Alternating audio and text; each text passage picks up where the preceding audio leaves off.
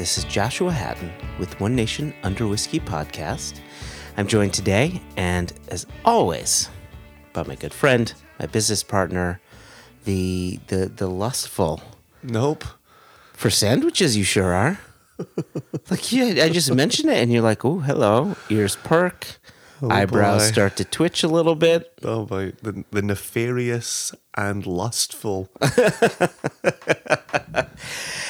I'm joined by Jason Johnston Yellen. But this is a bit different because I'm joined by Jason Johnston Yellen, not on the East Coast where we usually see one another over the Zooms or FaceTimes, but actually in person and on the West Coast, sitting in your mother in law's study place. Yeah, room, lounge, TV room. Yeah, call it what you will. Uh, this is remarkable. I could literally reach out and touch you. I'm touching your foot right now. And I wish you would stop. that was unnecessary. So, yeah. Especially after I called you lustful. I, I feel like there might have been a bit of projection in there. That's how that was Oh, looking. But as you rightly say, we are out and about. We are in the world. Mm-hmm. We are experiencing people. We Right. are experiencing places. Uh-huh. And we are looking into one another's eyeballs without an Hmm. electronic medium coming between us. I thought you were going to say we are experiencing people. We're free. We Got are teeth. going to places. I was waiting for the things because it's people's places and things. Right? Is that Dr. Seuss? Sure. Redfish, tubelish, fish, blue fish, who fish? Flawless. Pro. Pro level. I feel like you still reading those to your kids more than a decade ago. So you know, you know what was? I mean, this trip so far has been fantastic, mm-hmm. But, but it's weird because you know we're in came to LA, and one of the things that you need to do when you come to LA, assuming you can get downtown, is go to Seven Grand, which is what we did. very much so. but it's been 26 months of lockdown and then into a place where there are no masks and it's squeezing cheeks and there's people elbowing you and it's like it's like It's noisy. it's noisy it's You can see people breathing near you. yeah it, it was it was like going back in time to the before times For the record, I've always been against people breathing near me. I would much rather people didn't breathe near me. mm, especially if it's open mouthed Right? Or talk. or look at me. oh right oh okay got it I just got a little bit LA there. Sorry, which side of the rope am I on? I don't even know what that means but anyway VIP? Oh, which side of the rope am I? I was thinking like nooses and things. Oh, Lord. Joshua Han. I'm sorry. We're in Southern California. Yeah. It's all right here. It's all right. So You're in a safe place. we're at seven grand. Seven grand. We're ordering beers. Ordering beer. We're ordering Single Cask Nation pours. Wasn't that lovely to see on the shelf? That little SCN situation. Hmm? Yeah, six, Few six or retail- seven bottles. few retail bottles, and then a few online bottles with the original style label, mm-hmm, not the mm-hmm, redesign. Mm-hmm. Cheeky, very cheeky. Do you, do you remember one in particular? I do. Our undisclosed six year old from a second fill, PX Barrique. Mm-hmm. But listen, the reason I bring up seven grand Yes, sir. in the before times feeling Can we come back to talking about the undisclosed six? You know what? Go ahead. If you want to talk about bright stuff, I'll, I'll bring in the dark. No, do the dark first, and then I'll bring in the light stuff. But right, so so it was so very odd after 26 years of not doing things. Twenty six years. I know it felt like twenty six years. of 26 months of not doing things to doing things as if COVID had never been a thing. Yeah. I, young people have really embraced the idea that COVID never happened. And I've I've even seen it in my local supermarket. I don't know if I mentioned this even in a recent episode, but we obviously have James Madison University mm-hmm. where we are and, and where I grocery shop. The students go by there as well. Yeah. On Sunday mornings, nobody under 25 is wearing a mask. Nobody under 25. Now, listen, they don't have to. It's, you know, we're, we're vaccinated, we're Yep. boosted, we've got much lower numbers than we've ever had. Mm-hmm. I, I, I'm not being the mask police saying, Yeah. excuse me, young person, but I'd, I'd really like you to put a mask on. But but when you're when you're of a certain age, oh wait a second, I wasn't going to say that. So let me say, when you're of a certain profession, you and I Ah, have talked about this. Yes, we have. Like you and I got real, real focused on the old COVID when they said you could lose your sense of smell and your sense of taste. Yeah. and Right. that's Scary That's our company. That's our career. That's Yep. everything we do in this world. Yep. Yep. And so even now, in the hopeful post times rather than the before times that we talk about, I'm still a little bit careful. I, I still have my mask on. I'm still vaccinated. I'm a lot of bit careful. Right? Yeah. Right. And so being in seven grand and embracing the world of young people was a lot, uh, an awful lot.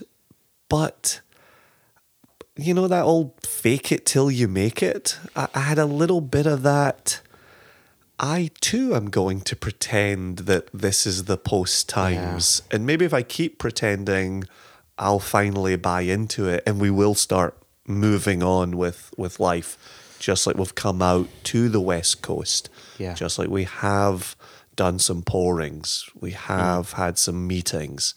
We are trying to embrace the afters. Yeah. Yeah. I, you know, I've never liked that term fake it till you make it. Because I, I don't think I don't think that's what it is. I think it's it is that getting back to and we've talked about it. Everybody's talking about it. We need to get back to some version of normality or normalcy, you know, whichever version of the word you want to use. The problem is getting to that for some people like ourselves is not comfortable. It just simply isn't comfortable. But we will get there, right? It's it's you know, you you go through a period of time not shaking people's hands and not hugging them and like mm-hmm. what does that look like again? And so anyway, so being there was very cool because it was like we're we're in a proper bar. Yeah, yeah, Right. Yeah, with with good people. Uh, but it's uncomfortable and weird and Loud. loud and you know, but we'll which had nothing to do with COVID. It was just loud. no, just your age. That had everything to do with your age. just too fucking noisy. could you all just keep it down? Band, could you sing just a little quieter, please? So the things that I think helped us to get through it, or at least helped me to get through it, was the fact that we had um, our dear Elijah with us. Mm-hmm. We had uh, Johnny Baldray and his wife Erica. Johnny of Whiskey and Donuts Johnny for of Whiskey and anybody Donuts, uh, who enjoys doing Google searches. Maybe Right. already know him. He's doing fantastically well with Whiskey and Donuts. Yes. Yes. Oh my gosh. Yes. Yeah. We'll talk about that a bit more in a second. Um, but but having them there and drinking those Single Cask Nation whiskeys that I uh-huh. want that I want you to talk about mm-hmm. did help that along. It helped, you know, sitting in that booth and focusing a bit more on our group. Correct. And a bit less on all of the craziness going on in that room. Correct. I mean, it was jam packed. So, so that that personally helped me in in that undisclosed six year old Islay from the PX Barrique. We bottled that in seven years ago, 2015. And that was right. That was a before times thing, much right. so. And so, so it was really nice to revisit a, uh, a historical whiskey for us, and also one that was historical from the standpoint of being able to buy that cask for a decent price, right? Remembering the cost of that cask and remembering that we were able to sell it on for a, a decent price. I want to say it was maybe eighty-five dollars for for that Islay I can I can smell someone's about to go negative. No, and and I'll just and, and it was just nice. and I'll leave it here. and that's all I'm going to say all, about that. I'm not going to bring up the fact that gas prices nowadays are suck and it's garbage town and and I'd never start an IB now. so so what was it about our time at at Seven Grand? Whether it was the company, whether it was the whiskeys or, or the beer, like what was your take on it? Uh, it was all of the above. And I, I really like the point you're making a moment ago about once we moved to the booth, we had been sitting at the bar and placing some orders. It was busy and we were being nudged, and it felt like the room was closing in around us. Once we moved off to that booth, as much as we were in direct line of the sound waves from the band, Oh my gosh, that woman was singing so loud so loud. and so off key. Go on. so loud. I'm just pleased Tim Gullicksrud wasn't in the room because anyone who's written in to talk about your quote unquote perfect pitch Near perfect pitch. Near perfect pitch. would not have done well with what was happening in that room on that He night. would not. No, Tim Gullicksrud, uh, longtime listener, music teacher. Long-time complimenter, long-time Yeah. good person. Oh my gosh, he he would have practiced the the the fine art of self defenestration. and the windows are so small. It's so small. it's so small. Um, but but to to your point, Yeah. which was once we were sitting in that booth, Mm. chatting amongst ourselves, asking questions of one another, Uh-huh. that felt very nice and very natural, Mm. And not stressful thinking about the room and the situation yeah. and, Yep. and all of that. And and I felt like I, I slid right back into the you know, prior life. Um, a not bit more comfortably. right, Yeah. not worrying, even leaning in to shout into one another's ears uh, so we could be heard over the, the screaming band member. Um, but I did want to just circle back quickly to what you're saying there about that cask. Normally, if you walk into a bar in your Single Cask Nation and you see a few offerings, you kind of split up your order, right? Hey, why don't mm. you grab that one? I'll grab this one. Hey, maybe Elijah, you grab that one. And we bought three pours of the Yes, undisclosed six year old for three of us uh-huh. and and just savored them and having an opportunity to savor that with Elijah obviously celebrating him being in the company and as you said 2015 he Was he legal to drink? he was. I Okay, thought I thought about this when you were giving the number. Uh, he would have been 22, so he would have been Oh one year uh, into his legality, one complete year of legality under his belt, and entering his 22nd year. Yeah. But it, it's a it was such a great cask, Mm-hmm. and and if if anyone remembers from that time, it it was a a cheeky wee schmaga spulen Schmagishmullen. Yeah, that's uh, right. Islay offering. Mm-hmm. Yeah, real, real tasty, and so that that was a real treat. And again, a little bit of that historical context Yeah. of our own company. Yep. I remember from that time period driving back from spring break with my boys. Uh, my literal chil- children, who were eight and five, they, they weren't down there playing baseball, Yeah. and and and that was a launch that was done Wait, spring break or spring training? spring training. Spring training. Did. I say spring break? Well, yeah, you, you said spring break, but I imagine you, you meant spring training. Well, it was actually both because my eight year old would have been on spring break from the school, which allowed us to go down to spring training, but that's using the word spring a lot. Was was this was this Seattle days? Was this the Mariners? Where where, where was this? no, no. We moved to Virginia in 2012, so we went down to Florida. We actually watched the Nationals. it's- Uh, the Nationals. Oh, okay, Yeah, got my it, youngest it, is a it. Yep, Nationals fan. yep, my yep, eldest is a Mariners fan. Yep. And so coming back there, and you had made the launch uh, online when I Mm-hmm. was still driving. And I remember that being one of our first quick sellers. Quicker for sure. Yeah. Where even we're even talking, you know, two hours. Yep. And we had a sellout on that. Yeah. Obviously, if we released that now, Yeah. it would be two minutes. Oh, I see. I thought you were going to say obviously is because I launched it. It, it, it sold quickly. Got it. you know, you, you should definitely take all the credit for log- for launching a Schmaga Spulin that sold out fantastically well. That was definitely It had nothing to do with the Schmaga Schmool and PX. Sherry. Gosh, PX Barrique. My goodness. So so so again, right, historical context, before times, Mm. An original bestseller. Yeah.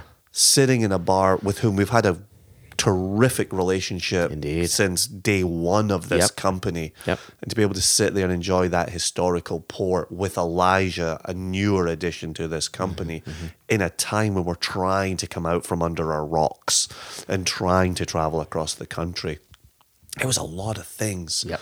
But I, I came out of it feeling yeah, pretty pretty decent. Like Mm-hmm. pretty pretty brave. Like I'd like I'd confronted something. Well, there you go. You got over a fear. You've Right? yeah. There you go. You dove off the high the high board. Got it.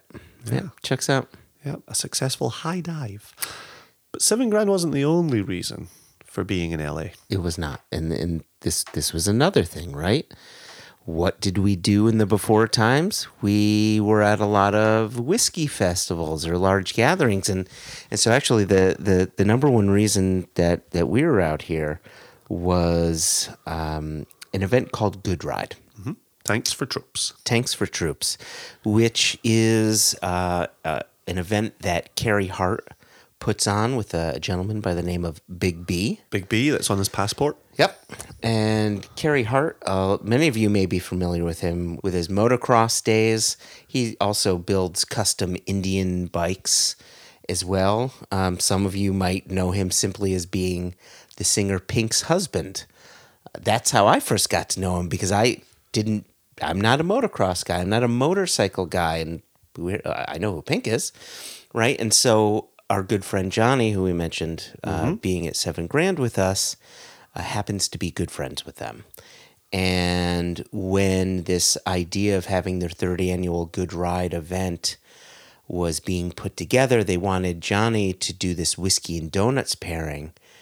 And Johnny was like, we should maybe do some sort of a charitable bottling and asked us if we would be interested in working with this. And so and so we were. And so we we bottled a bourbon specifically for this event, exclusively for this event. And just to be very clear as we're talking about this, this is not something that anyone's going to see showing up on store shelves or on our website or anything like that. This is an exclusive charity raising bottle for Good Ride. But that's why we were out there. We wanted to support Johnny and his friends and Tanks for Troops. You know, we're, um, They were beautiful. yeah, Those were gorgeous. some incredible designs. It had been a, a long auction, again, raising the funds for charity, with the auction closing during the Good Ride event yeah. held live in LA. And that was an exciting thing to be a part of. Yep. But yeah, kudos to, to Johnny. I, I know he worked his butt off. this is the part where I always make our jobs sound more difficult than they are. He put together eight wonderful donut and whiskey pairings. Oh my gosh. Right. Yeah. Uh, Westward was in the room. Fulcano, Ohishi, Glenfiddich. and then ourselves we did the the bourbon and and we also had our um, Wolf Island bottling and Greg Schwartz who is uh, the director of of the Water of Life film along with um, Alphonse came down Alphonse was there. um, and and Greg helped us pour that and did. It was so cool saying to people, like, either have a taste of this bourbon that's being used to raise $20,000 mm-hmm. for the Good Ride charity. Or go down there and taste that Wolf Island single malt scotch that's being poured by the director of the Water of Life film. yeah that's okay I, I'll be honest, that felt a little bit like an LA moment. oh yeah that was uh, I'm on this side of the rope like you had said Jason now I get the reference there you go I don't get experiences like that when I'm sitting in my office in the Shenandoah Valley. No, no, no. And you know what? It, it was, and I know Elijah got to speak with her. Unfortunately, we didn't, but Pink was in the room. and uh, had her mask on and everything. Um, but you know, there she was, and it's yeah, And for those who, who know the name or know the band, the Dirty Heads were there. Yeah, and got a got a chance to speak to to one of their their members, collaborators, uh, Sean. It was great, great, great chat with him as Yep, well. yep. And there was just a ton of great people with a ton of enthusiasm. And a bit like you're talking about seven grand there, you could tell people were happy to be out the house. They were happy to be at an event. Yes. There was an excitement to it. And I had I had a ton of incredibly easy conversations Yeah. with people I was meeting for the very first time. Oh, but that's you in your zone, right? That that's that's you in your happy place. You just you like to get bits. You like to talk with people, learn about them. I do. I love learning about people's palates. So, That's- so my question to you, really quickly, Uh-huh. is: Did the event feel more comfortable than being in a bar? 100%. Yeah, hundred percent. It was a huge room. It was a huge space. Yeah. All the tables were nicely spread out. The tanks were in the middle of the room. People were flowing around. No table was ever overwhelmed. Mm-hmm. But for me, kind of glancing around the room, all of us stayed busy all night Yeah. long. Yep. And and yeah, very high ceilings. It was yeah, there was a there, there was a different feeling being in a venue Exactly. space. Yep. That was your experience too. Yeah, yeah. It just it, it felt it felt better, and like you had said, a, a, a wider room, a bigger room, the ceilings, right? Uh, it was I was a bit more comfortable.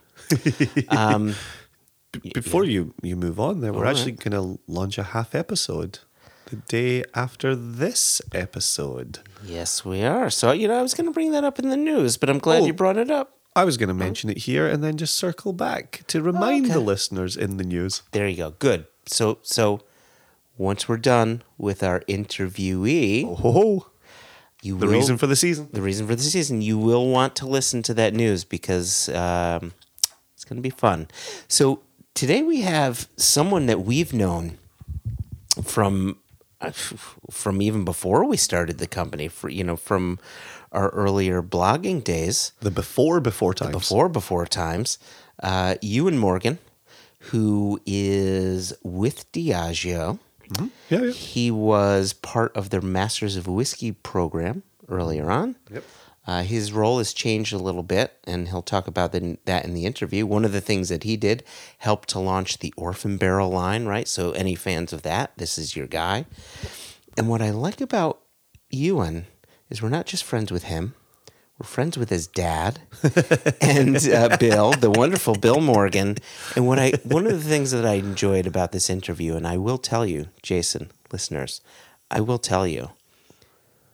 A, this is one of the funniest interviews I think we've ever had. But B, in talking with you and in hearing about his family history, both past and now moving on with his own son in, in the industry, it was great to hear that that generation after generation after generation history of the Morgans within whiskey. And I, I just found that all to be fascinating. But the other thing I was going to throw in is here we are talking about the historical context of that undisclosed six year old in the PX Barrique.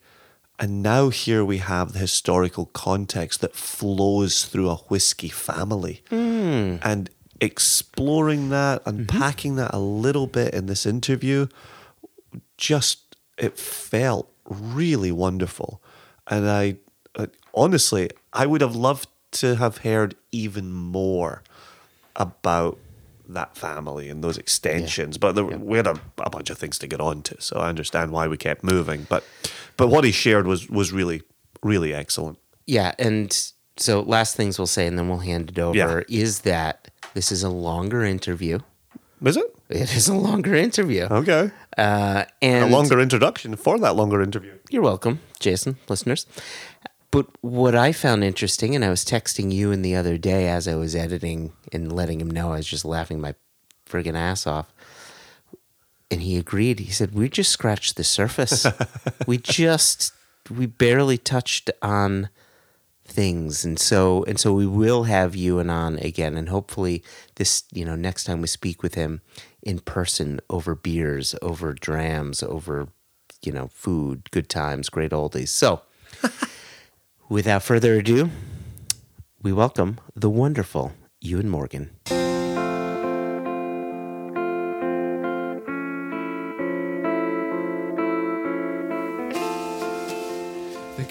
Jason, I've led off the past two conversations. I'm going to let you take charge with this interview.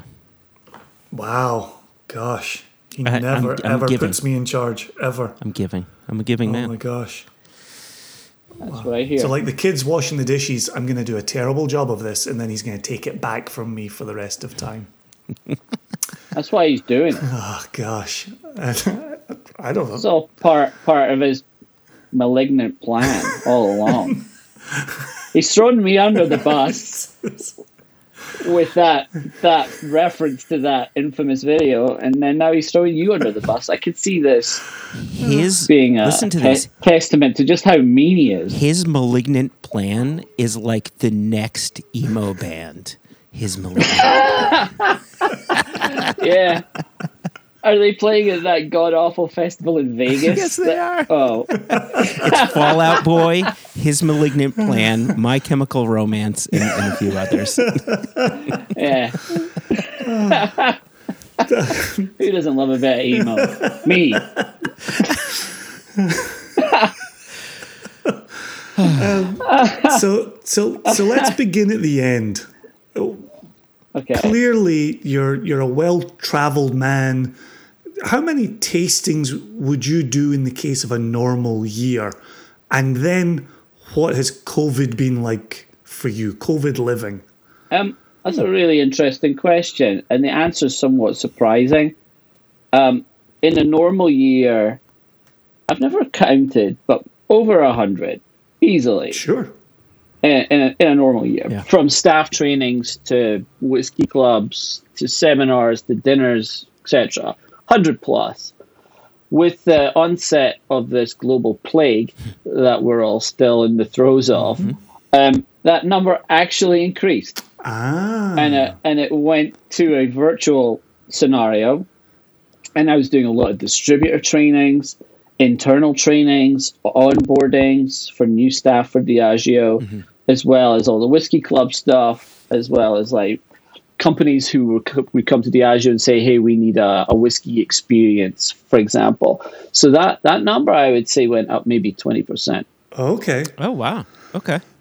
Hmm. So, Yeah, I haven't counted it, but yeah, no, I, I noticed it went up, you know, exponentially to begin with, and it kind of plateaued a little bit as people got Zoom fatigue, hmm. and you know, we're now we're now in year two of this, uh, but it, it hasn't hasn't gone away. I'm still doing a lot of these. how did you find the differences for yourself? All right, so the differences are. I'm trying to. I'm trying to think of the diplomatic way of putting this. Doing Zoom calls sucks. Uh, that's the diplomatic way of putting it because you don't. You don't have the human connection. Like you, you can't like pick up on these kind of micro body language things that you would do if you were presenting live. You don't have the same rapport. You can't bounce off of people in the same way that you could in a live situation. So the dynamic isn't as dynamic um, if that makes any sense. But the good thing is, you know, people are, are stuck at home. You've got a fairly captive audience, so they are listening. And then you can reinforce that with like visuals and decks and then offering like downloads and things like that. Mm. So, in terms of the materials that you can give across it immediately, that's a very handy thing to do.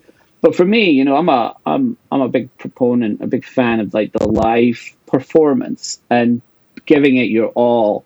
And it's not that I don't give it my all with, with Zoom calls because I do. Mm-hmm. But you know, it's very different. You know, talking face to face is completely different to talking to someone on a screen. Although we're having some good banter here. if the three of us were if the three of us were in a room right now, like we'd be drinking a whiskey together, we would have had a, a chat beforehand. You know, there would have been a slightly different like dynamic, a bit more, you know, easy ozy and whatnot. And I don't know, it's just different. It's hard. It's hard to verbalize because I'm not very clever, but I'm sure very intelligent. We'll be circling back to that shortly. Don't you worry. with with, be- with with better words. I think one of the upsides to doing the Zooms, though, is you can do all of your events without pants, which is really on the plus side. Yeah, I'm not wearing any right now. That's I'm glad this is audio only. this is for, for our listeners. They don't have to see I what am we can currently full, see. full disclosure. Oh, put it away, Ewan. look- put it away. Look at jeans. I'm wearing jeans. I am wearing pants. Diageo HR department. so the fact he's pantless, pantsless, but he is wearing socks. That's classy. Yeah. Classy Yeah, no pants and a wry smile. So, Oh, yeah. so I think that I think the question that people are now starting to bring up is A, why is he not wearing pants? But B, what do you you know, assuming this will come to an end, and it might be this year, it might be five years, but when this comes to an end, do you think your job will be a combination of in person stuff that you used to do and Zoom stuff that you've started doing during the pandemic? Or do you think Zoom will go away completely and, and you'll be done with it? No, I don't think it's going to go away. I think I think it's now woven into the fabric of what we do, and you know Yeah. people see it as a useful tool, and it is a useful tool. But the the live stuff obviously is going to come back. But if if I have to do like a general sales meeting or GSM in uh, Diageo parlance, uh, it's much easier for me to like jump on and Zoom and present rather than go down to I don't know Greenville or or wherever. So being able to knock these things out and have like a, a wide distribution and um, the immediacy of it, and also the fact that you can then record it and people can watch it afterwards. So if they've missed anything, they can review it. Whereas with the live situation, you can't really do that. So there is benefits to it.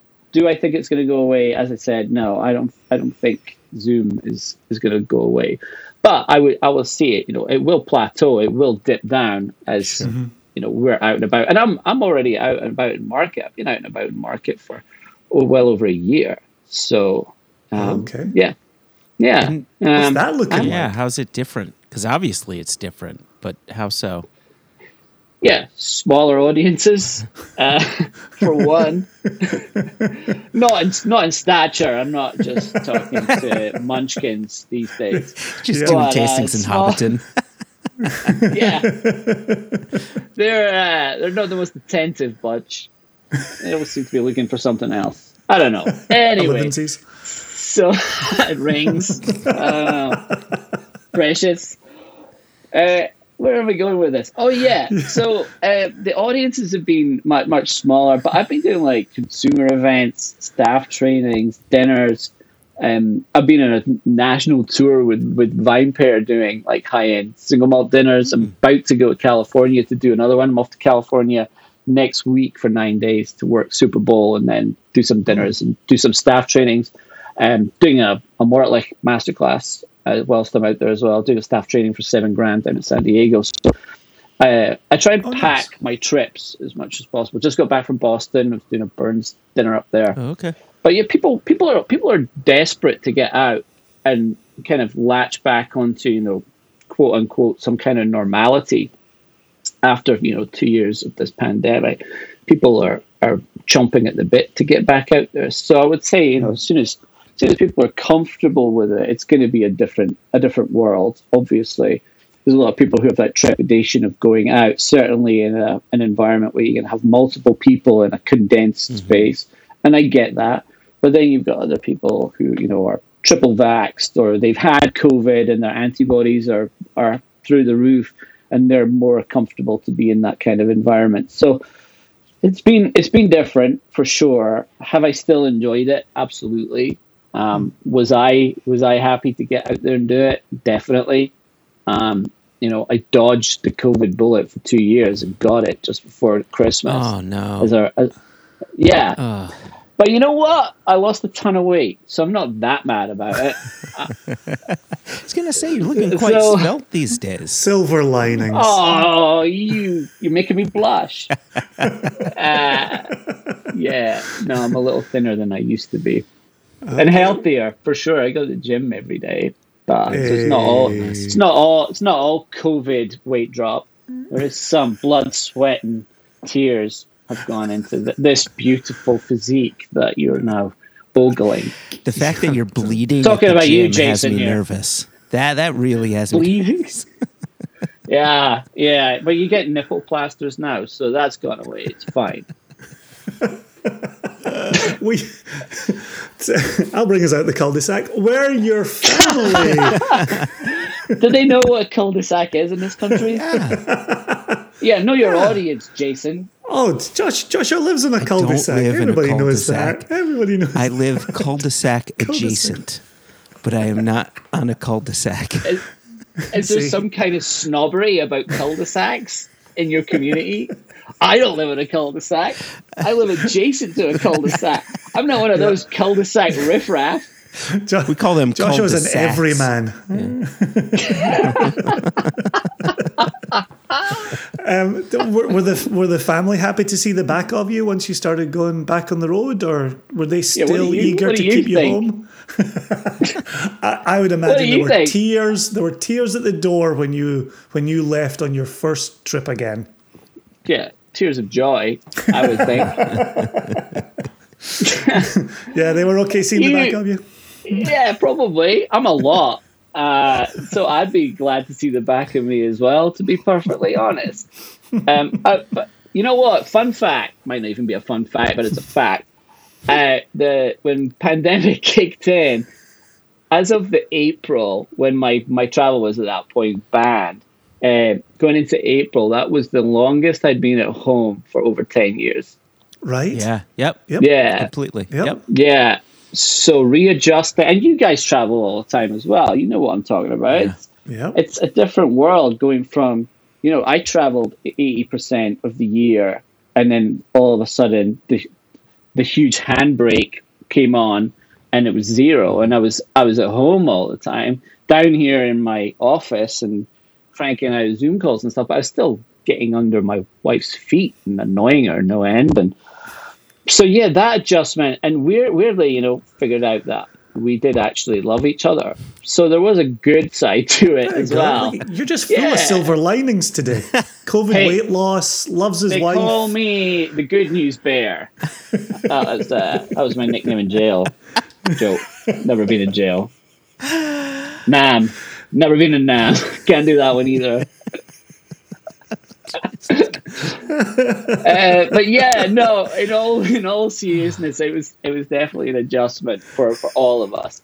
Thankfully, my my wife is an angel and puts up with me, and uh, I'm not an angel by any sense of the word or meaning. But So yeah, we're still here. We're still married. Thankfully, married, and my son, it. my son, my son has left home. He doesn't live here What? anymore. He lives in he lives in Edinburgh. He actually works at the Johnnie Walker Experience in Edinburgh. How, Yes. how is your son not still 10? Like, yeah, how yeah. is- I thought he was. 10 how has still. time It's passed? uh, it's called aging. You may have heard of this. That's remarkable. Children, Remarkable. children grow up. He's twenty one. I thought he was NAS. He's your child is an NAS. No, he is 21. And my, my daughter my daughter will be 18 in August. She finishes school. So we're, we're going to be empty nesters this summer. That's Not absolutely. to rub it in your face, you two with younger kids. Yeah, you've you- got much much longer. They're where you not get any spare 14 and 15 forever. They do go beyond that age. Yeah, yeah. So the teenage years, 10 out of 10, do not recommend. Uh, once once you, once you get past that, you know, they turn into rounded, nice, lovely human beings, I can't wait. uh, full of compassion, smart. I'm talking about me right now. They're all going to right, say they too. take it all from their mum. Yeah. Yeah. Thankfully, they got their looks off their mum as well. They get them off me. so There you go. I like that though. So your your son's working at the Scotch Whiskey Experience. So this is this. The, No, he's working at the Johnny oh, Walker. sorry, Johnny sorry. The, the Johnnie Walker Experience. So is this is this three generations of of Morgans within the whiskey industry, or does it go even further back? So your grand your grandfather as well. Yeah. My grandfather was the brewer at Cardhu. Oh wow. Okay, so Yeah. So so Jason started us off with now. could we rewind the clock back and let's talk about some of this lineage? Obviously, you know, Jason and I, we've known you for years, we've known your dad for years, but this is my first time, and, and I'm guessing Jason's first time hearing about your grandfather working as a brewer at Cardhu. So let's talk about some of this history there. That sounds fantastic. Mm-hmm. So yeah, my grandfather worked at a, a few distilleries, so Glen Elgin, Imperial, Cardhu. Uh, Cardhu is where he spent most of his career. And he started off uh, working in the maltings, and then he became the head maltman. Then obviously they closed the maltings there at the end of the 60s, and then he took on the role, role of brewer, and he did that up until his retirement. But my dad worked there at the same time as him, and my uncles also worked there at the same time as him. So there was a, there was a large amount of Morgans at Cardhu at one time. And then my cousins started working there. So yeah, it was like the Morgan mafia of Speyside who all seemed to congregate there. Then my dad moved to Cragganmore. After Cragganmore, he got a job at Tamdhu Distillery. But there's a really great picture of like my uncle Arthur, my dad, and my grandfather, and the steps that goes up to Evan Cattanach's old office. Yeah, yeah. Um, in, uh, in I'm sure you've seen it. My dad posted it on, yep. on the fa- on the book of the faces. Um, but I'm not on Facebook anymore, but he is. He's prolific. He is prolific. Your dad is a good follow on Facebook because his photography is fantastic and the old pictures that he puts up. Mm. So just some really nice history. Yeah.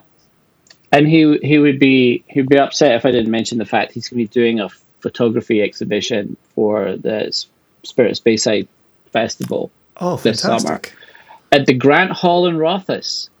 So if you get bored, you can actually go next door. There's a chip shop next door and a, and a co-op, so you can go in. those are those are like the activities in Rothes: photography of old distilleries, chips, and go and buy yourself some Tunnocks tea cakes. Knock yourself out. Sounds like yeah. a winner. Jason salivating right now. He's getting the, the Tunnocks yep. tea cake FOMO.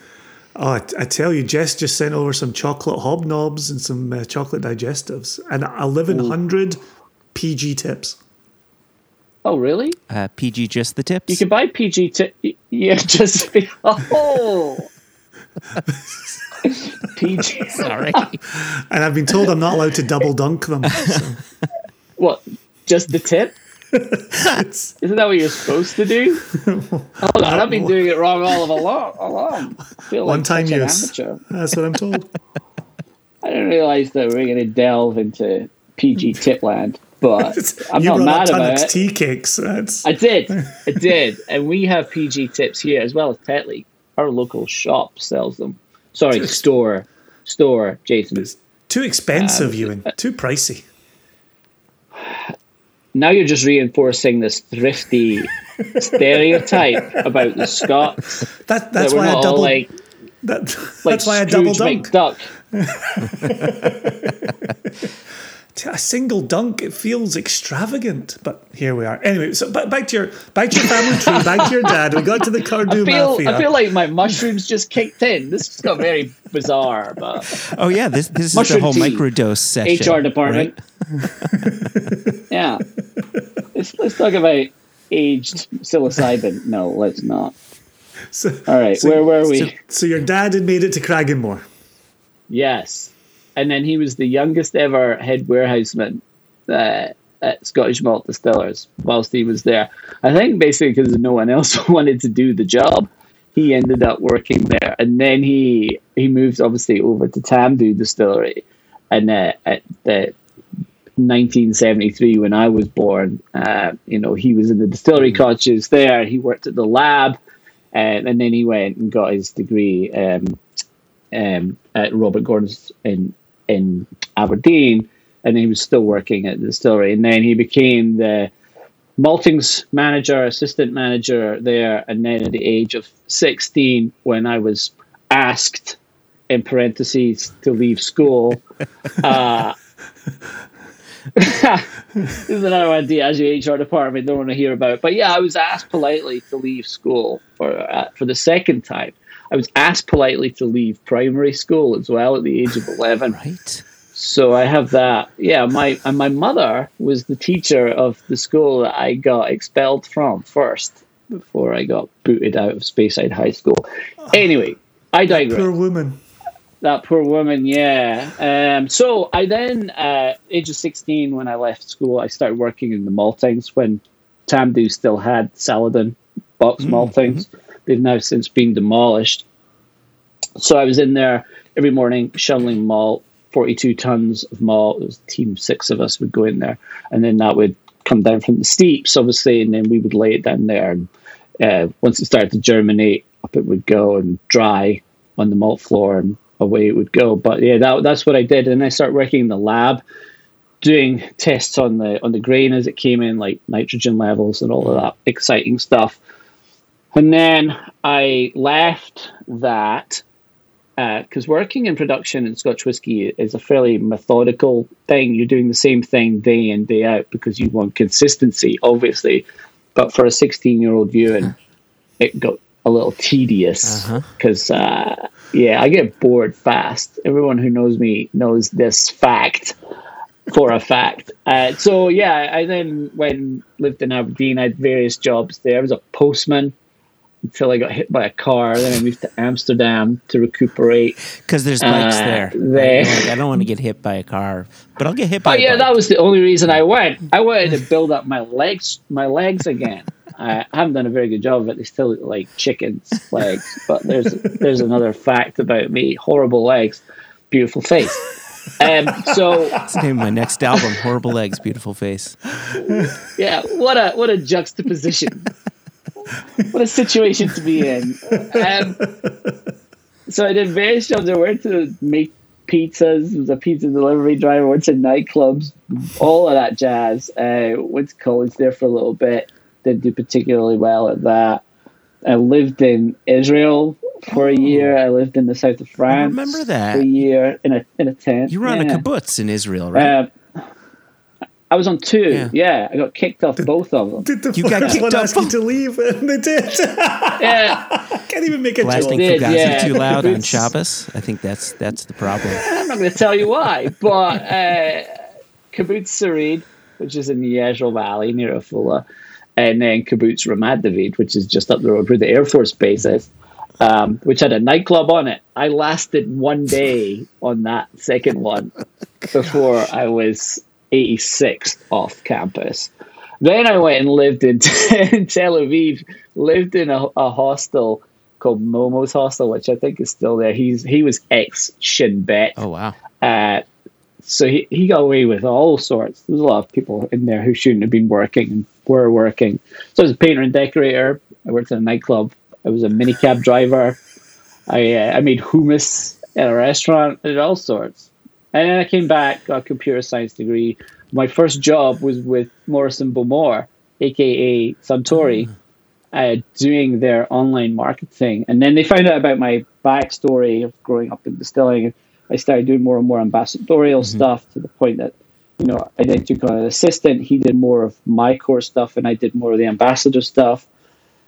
Did that for for a number of years, and then Diageo reached out and said, "Hey, would you be interested in moving to the United States to work on the Masters of Whiskey program?" For the folks who've never heard of that, that was our, our national whiskey program, ambassadorial program here in the United States. Um, I said no. They asked me again, and I just had a slight falling out with my then boss, who I'm not going to name. And uh, I said yes. And I went home and I said, "Oh, I need to talk to my wife." Went home and talked to my my wife Becky.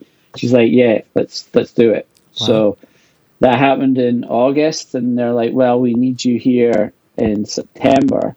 So I had to sell house, cars, took my kids, and then on the 29th of October 2010, we flew to the United States to a town we'd never even been to, Annapolis, where I still am mm-hmm. today.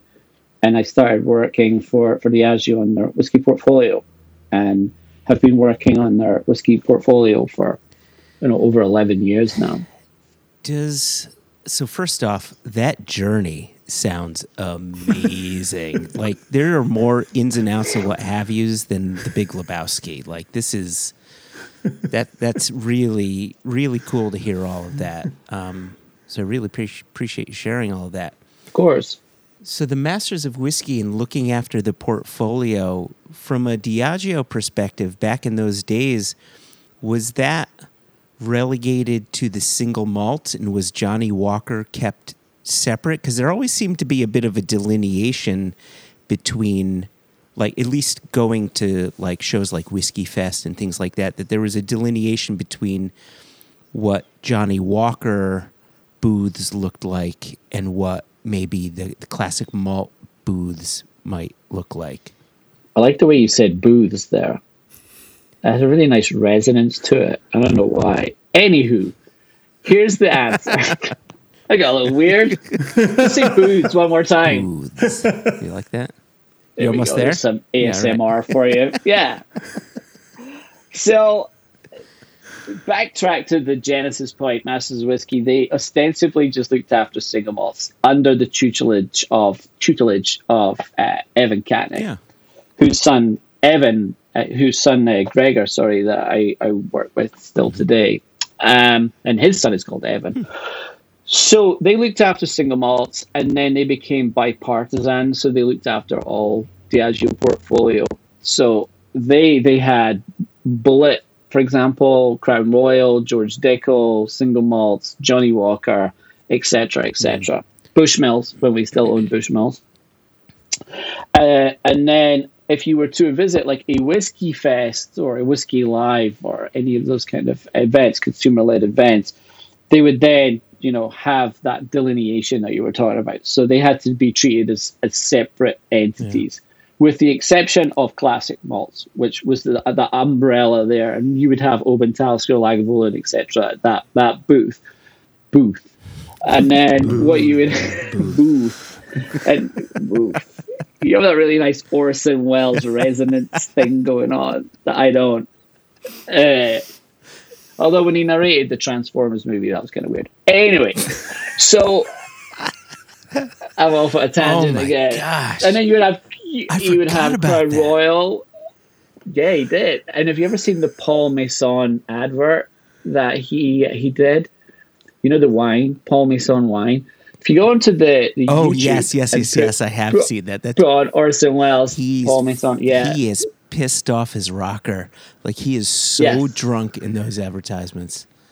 yeah, they're the best. Yeah. Yeah. And uh, and if you ever watch Schitt's Creek, they do a homage to it in Schitt's Creek, where she does a, like a wine advert and gets progressively more hammered. Yep. Yeah, Yep, that's yep. a little nod to the Orson. Oh, anyway, yeah. off at another tangent again. So yeah, so you'd have the Crown Royal booth, the George Dickel booth, Mm-hmm.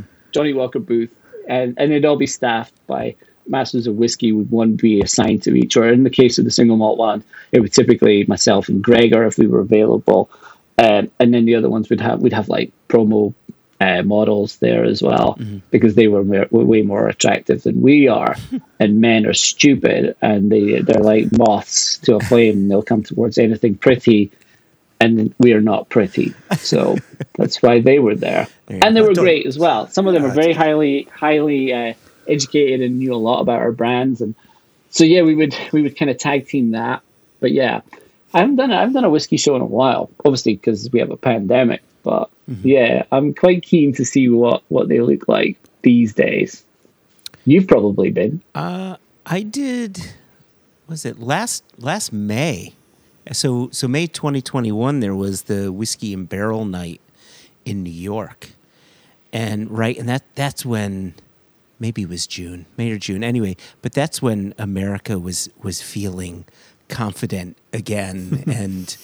You know, oh, Yeah. we, we've cracked the nut. The worst is behind us, and you know, here we are, all in, in hell Yeah. once more. But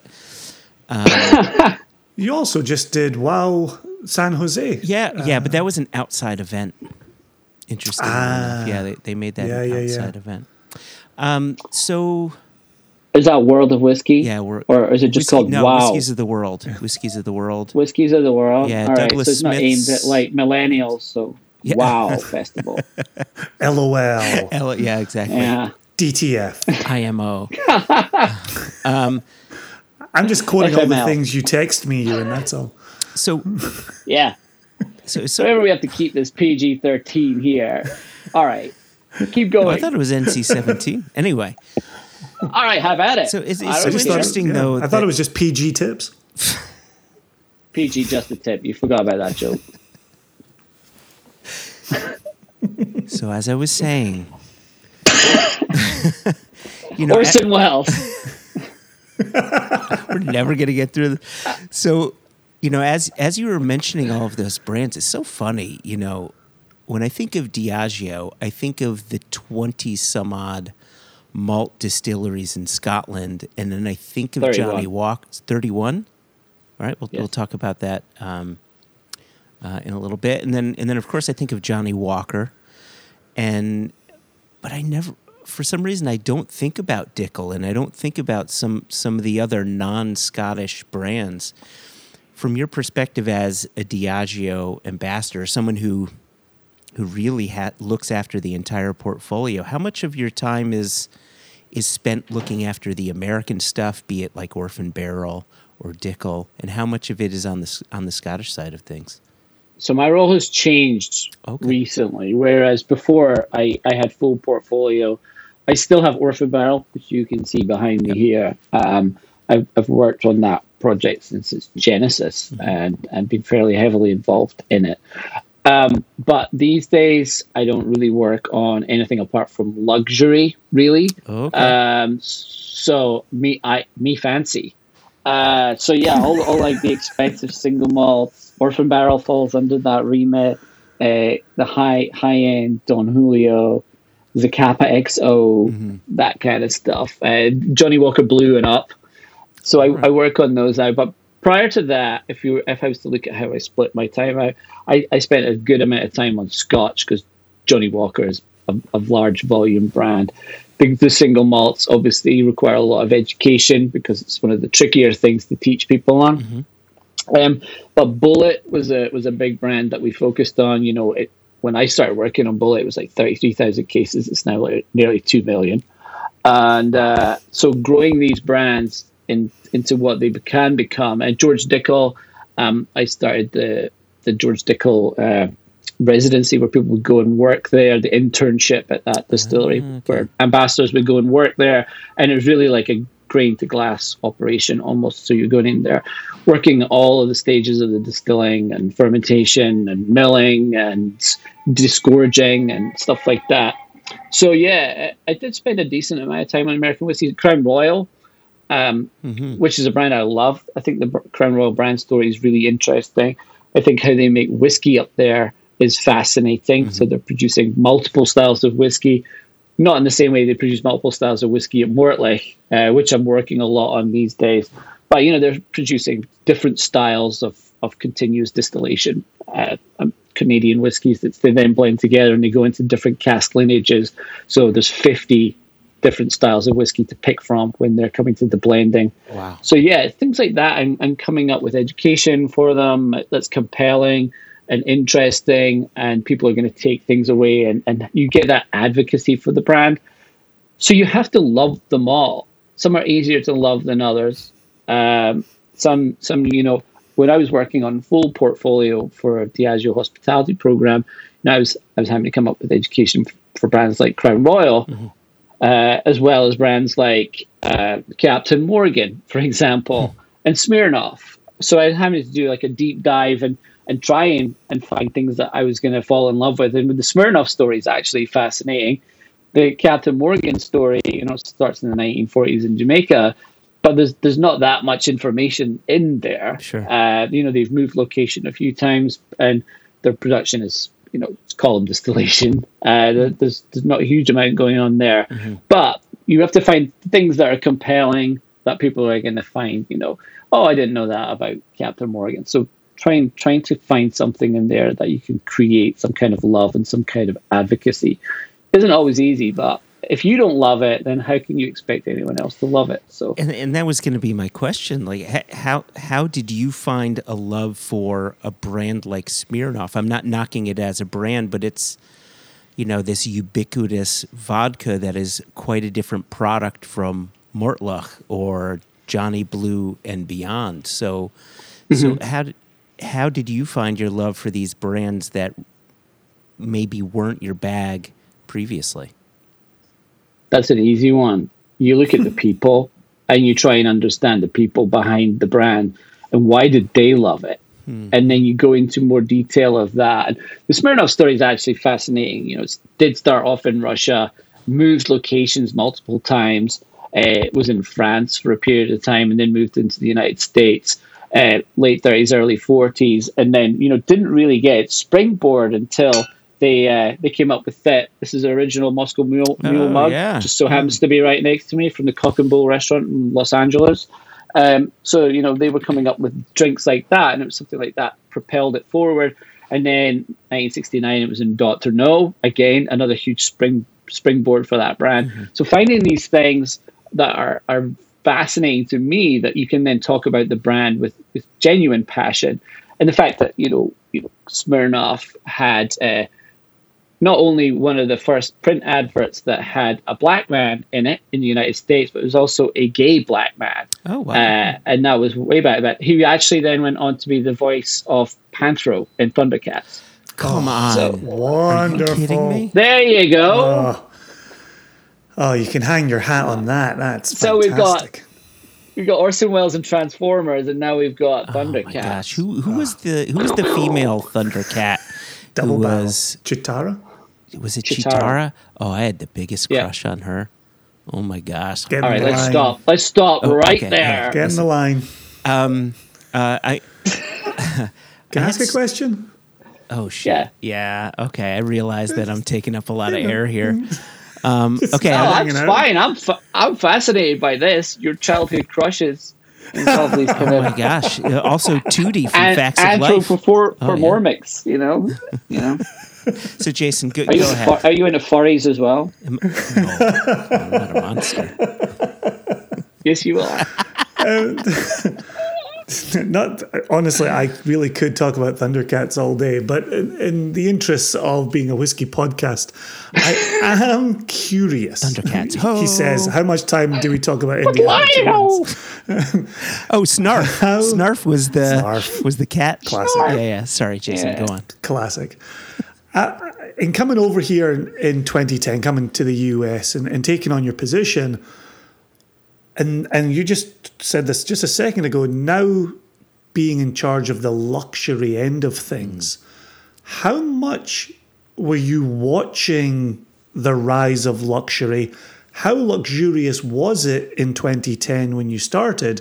And what do your dad and uncles think about some of the luxurious uh, pricing that has come with this global explosion uh, of single malt and scotch? Holy shit, that's a multifaceted question. Welcome to the All right. party, Ewan. Welcome. All right. So the differences between when I moved here in 2010 to today uh, are are noticeably different. Back then, if you were looking at lug- luxury Scotch, you were probably talking about brands like Macallan, Johnnie Walker Blue, uh, some special releases that would come out from different distilleries, some limited editions, etc. And then you fast forward to today, uh, every brand has a luxury SKU, Yeah. uh, a luxury product that will come out. Even if it's a non-age statement one, they can then you know charge fairly substantial prices for that because it is a limited edition. So I, I'm not saying it's a bandwagon. I would definitely say it's a trend that more people have, uh, have jumped on and adopted because they, they see they see it as a real jewel in the crown for their brand, you know, and even like young brands will have them. So and, and that's a good thing. Going back to your question, pricing and what do what do my dad and his uncles think about it? Probably not an awful lot, be honest. Whereas we've been around a long time, okay, and we can remember when you could still buy bottles of Mortlach Flora and Fauna for thirty two ninety nine, Uh-huh. uh, and now they're like eight hundred bucks uh, if you can find them.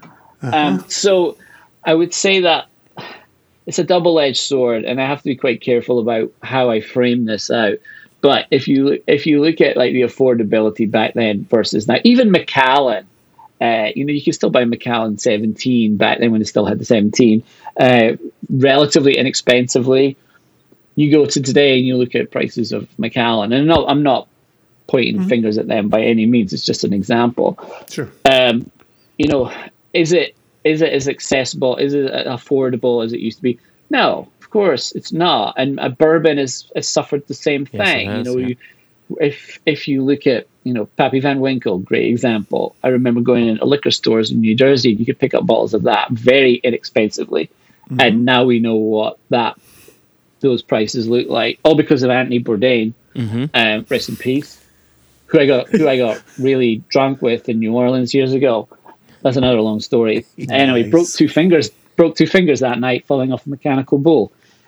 Anyway, so in the Bourbon Cowboy, uh, just opposite Absinthe House. Yeah, so it's it's a tricky one because you can see where brands are coming from because they want to have something that's profitable. They want to have something that, again, you know, I'm talking about having a jewel in the crown something special that people talk to, and you know that's your north star. If people are talking about, you know, what's the pinnacle of what you create, Yeah. and you can say it's this, and here's the reason why, and here's how we created it, and here's why we created it. Um, but in terms of you know the the old guard who still remember what pricing used to look like, it's it's it's a bitter bitter pill for some of them. But yeah, at the same time, my dad is still going out and spending fairly sizable amounts of money collecting whiskies um, because he sees the value in it and he likes doing it. But you know what? What I would say is, it's sometimes hard for people who love a brand to buy that brand's products, mm-hmm. and that that generally rubs me up the wrong way. There should be affordable stuff in there as well, and sometimes there isn't. Or there should be stock that you can buy, and because it's a smaller brand, or you know it's on allocation or whatever, it sometimes gets a little tricky. So if you bump into people and they're saying, you know, I I love distillery X, but I can't get this, or I saw they were advertising this new you know special release or limited edition or, or whatever and, and they, they had tried their hardest to get it but it got picked up by people who were then flipping it on the internet the next day. And and you know the flippers uh, without without using salty language are, have changed the landscape of whiskey. Once people see blood in the water and they see cash that could be made Yeah. easy cash then you know it's, it's like any other equity they're going to jump on it Yeah. And- Is Blood in the Water one of the orphan barrels? Am I remembering Uh, it's the next. Yeah, it's the next one. It's coming up. Yeah. I thought it was no, blood it's in the gym. I thought that was it. Blood, sweat, and tears in the in the gym. Anytime somebody says, I remember when, you know nothing good's going to follow Yeah, from it. yeah. And I say, I remember when all the time. And, and I know people stop listening as soon as I say that. So I, I yeah, like I just your- stopped listening there. which is why I'm going to come back with a compliment to get you listening I listening was just again. staring wistfully off in the distance at this Orson Welles poster. No, it's a Ratatouille, so- so- Ratatouille poster. So, I- so I like what you're saying there about having the the affordable offerings, right? We, and we just spoke Yeah. with uh, Georgie Crawford about Lagavulin eight year old. Lagavulin eight year old is an absolutely cracking whiskey, and the fact that you can pick that up, your mileage may vary, but you know, forty five dollars, sixty dollars, um, maybe a bit more than that in some other states, but I might not be able to get my hands on the 37 year old Lagavulin that I, I think was at the distillery for £1,500. But the eight year old is something I, I can happily drink day in and day out. So I, Yeah. I think keeping accessibility in mind is hugely important. So I'm glad you brought it up. Yeah, and my son actually works with Georgie's sister. Oh, Isla? Yeah, Nice Wow. one. yeah, yeah. They work together. Wow. It's a small world, isn't it? It's a small Yeah. world yeah after last, all. last time we did a warehouse tasting at Lagavulin, it was with Isla. Oh wow, Is that Yeah. true? Oh, She- it is. There you yeah. go. yeah. Isla was the one doing the pouring ah, for That's Pinky. right. it wasn't Pinky. So he just wasn't allowed to pour at that time. Oh, all right. Let's gloss over that. Moving on. all right. I said he was in the room. The elephant in the room that you just created. The pinky elephant in the Thanks. room. Yep. Yeah, they're everywhere. Ah. Fantasia reference for you. I think Yes. we're going to like a cartoon theme throughout the course of this. Perfect. no, works out great. Somewhat So- abstractly, but never mind. Joshua, I got to ask my question. I am happy to give you back the floor. But listen, if you if you had something else, uh, I'm going to take us in a slightly different direction. So if you Yeah, go for it. I've, I've, I've got a controversial thing that I want to talk about, but I don't think you want to get into other people's business. So once we hit stop, You I've- can I've got ask a- me. You can ask me. I'll, you either, think I'll so? either answer it or I won't. Have at it. So here's something interesting: is I I've been observing people who make it into your type of position, and they've moved into the luxury side of their brands. They're walking into places. They're selling absolute shit hot. They're going to all the big parties. And then they say, you know, instead of making this money for this conglomerate, I could be making this in my own back pocket and they leave this all singing, all dancing position. They go off into the world on their lonesome and they disappear. And then they perhaps make it back in another brand position. But given that you are one of those people in that position, do you see that appeal of I could I could go out mowing here. I could be my own singing, dancing superstar. Do you see the temptation? And then at the same time, do you pull back from that cliff and you say, "Ah, I'm just gonna keep doing what I'm doing here. I'm really enjoying this and I see the value. There's a question for you, Ewan. So when you say that they go off into the world and never see it again, are you implying that they're being assassinated? Is that where you're going with that? Is this some kind of born conspiracy theory that you've got going on here? Are you Joe Rogan? Is this a Joe Rogan podcast? Look, let's be honest, we're after Spotify We're money. going to get That's what we're after, Spotify. Ewan. Could you help us get Spotify money? we want to take up the Yeah, space yeah. that Neil Young once once inhabited, so we'll see. Yeah, Jody Joni Mitchell. exactly. if they had graves, they'd be spinning in them like fucking turbines.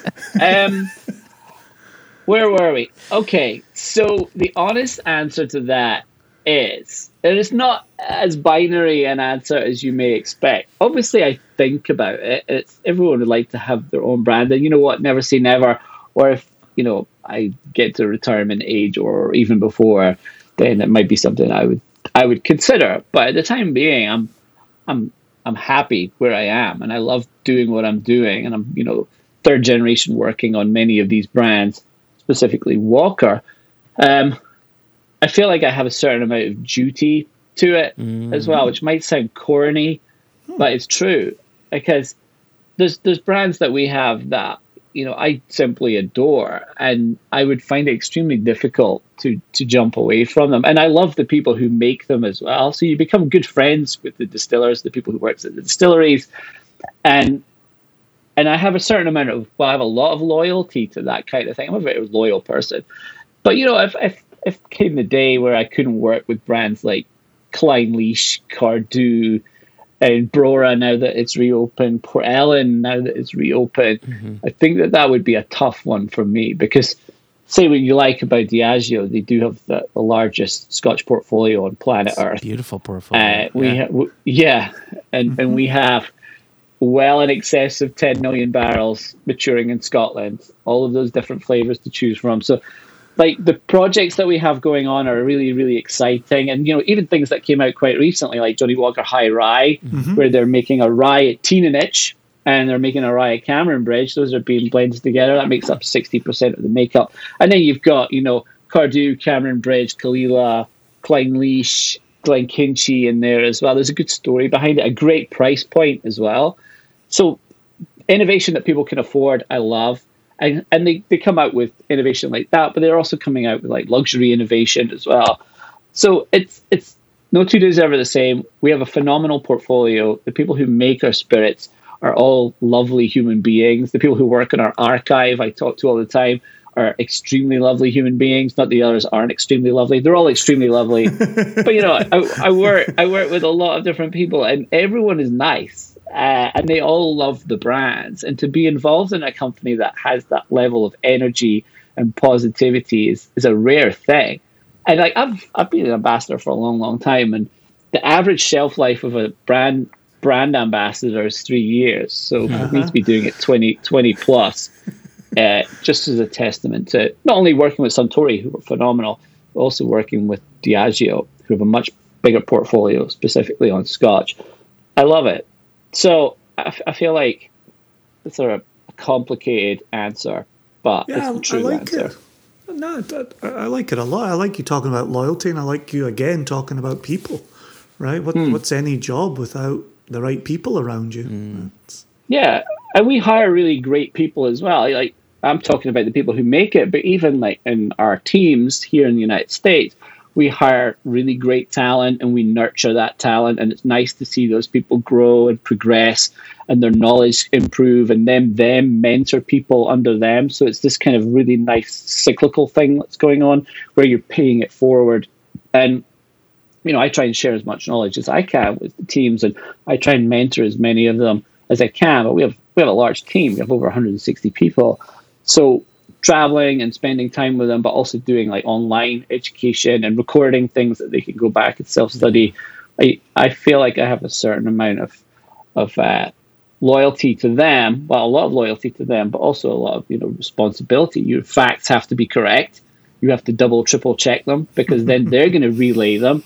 And if you get something wrong, for example, then it's like a cascade effect of, of inaccuracy. So making sure that all those facts are solidified and checked and you're happy with them and that is the messaging that should be going out there into the ether and beyond is it's a big responsibility. But I, I, I love it. I genuinely love my job.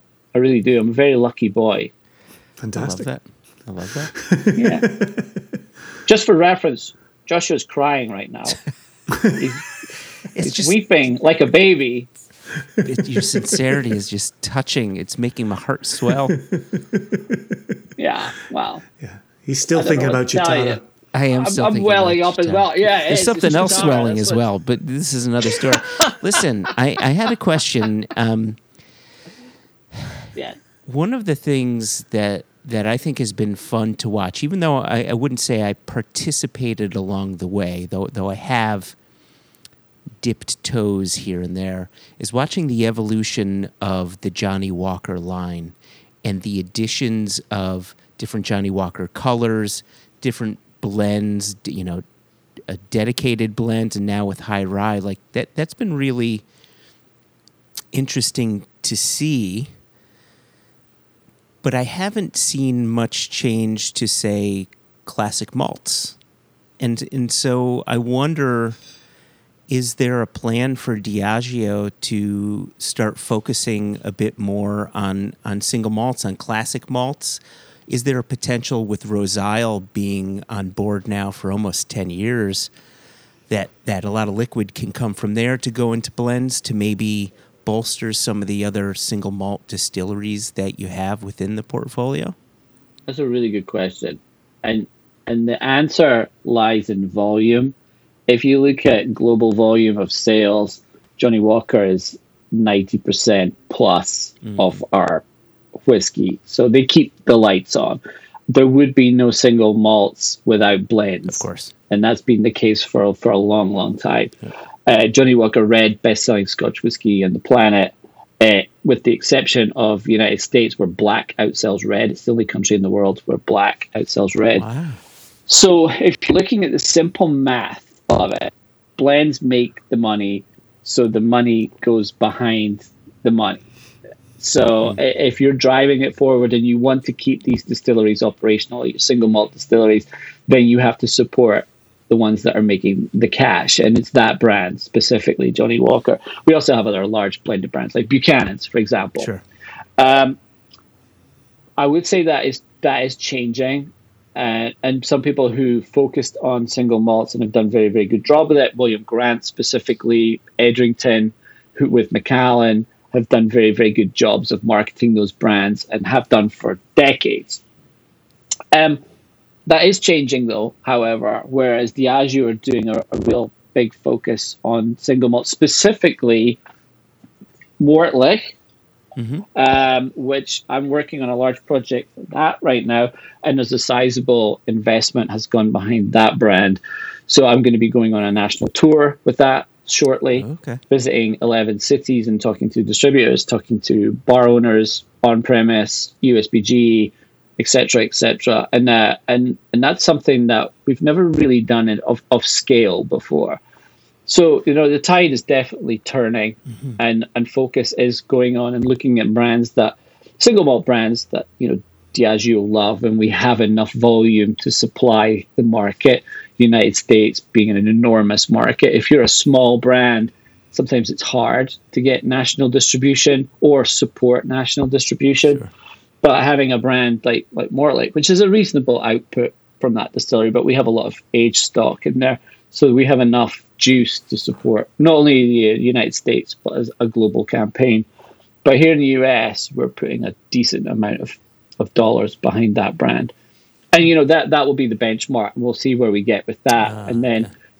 Oban Talisker Lagavulin, obviously, are very important mm-hmm. to our world here. They, they sell very well here in the United States. Lagavulin, we put a large investment behind couple of years ago, you know, with the Nick Offerman campaign, sure.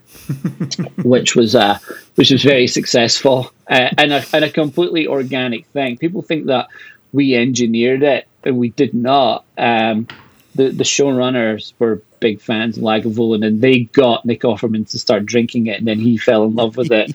and we didn't pay to have that on the show; it just appeared, and then from there, the opportunities kind of Amazing. organically grew. But yeah, it's it's one of it's just one of those things. Like people ask, people do ask me that question quite frequently. It's like, you know, why do you not focus more on single malts? Why are we not seeing more large campaigns on single malts and treating them as as their own entities? And uh, and that is starting to change. And then we're we're doing a a big campaign with Talisker at the moment where we're supporting the Billion Oyster Project. I don't know if you're aware of that, mm-hmm. but they're planning to put a, a billion oyster shells back into the New York harbor, and then they're they're actually growing oysters on that to clean the water. So it's like a natural oh, wow. uh, filter yeah. to clean out the bay. Uh, and Parley, which is like the ocean charity to cut down on ocean plastics and things like that. So we are, we are doing these these programs, and they are in place but I would say the, the Mortlach one is probably going to be the, the biggest one that you will see this year. Okay. Okay. Will we? Well, I don't know if I want to go down. Are you now going to ask me to explain Mortlach distillation? so so explain 2.87 uh, 2. 2.81 oh is it 2.81 yeah 2.81.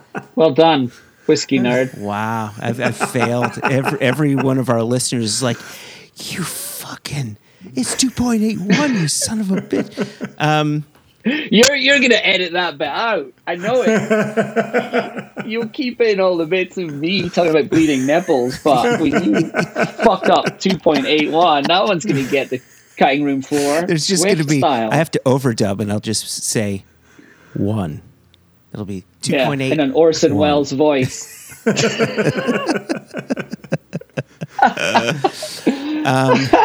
we, I we, can explain it if you want. I don't mind.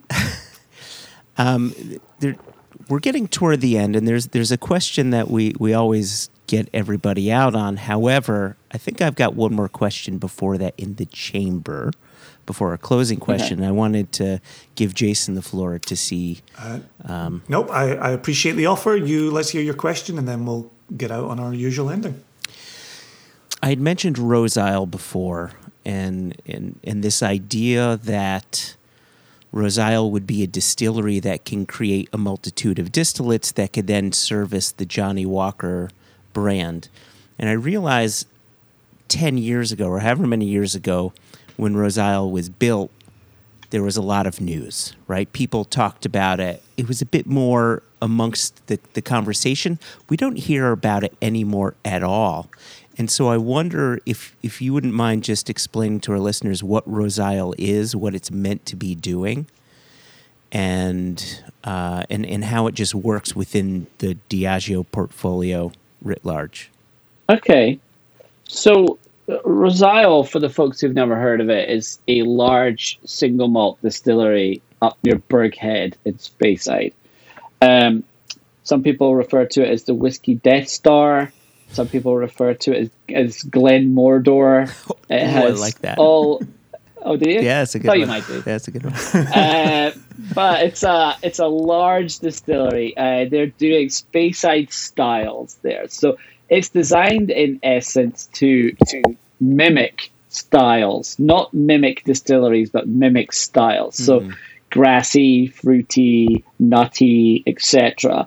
That can then go into our blends. So blends like Johnnie Walker, which we've spoken about, Bells, which you will see in uh, in the UK, Buchanan, and so on and so forth. So it's a, it's a large output. I think it's uh, 14 washbacks that they have on site there. They've got 14 stills, um, and they and they're almost carbon neutral. They use biomass on site. So for those folks who don't know what biomass is, so you'll have these large tanks called the anaerobic respirators.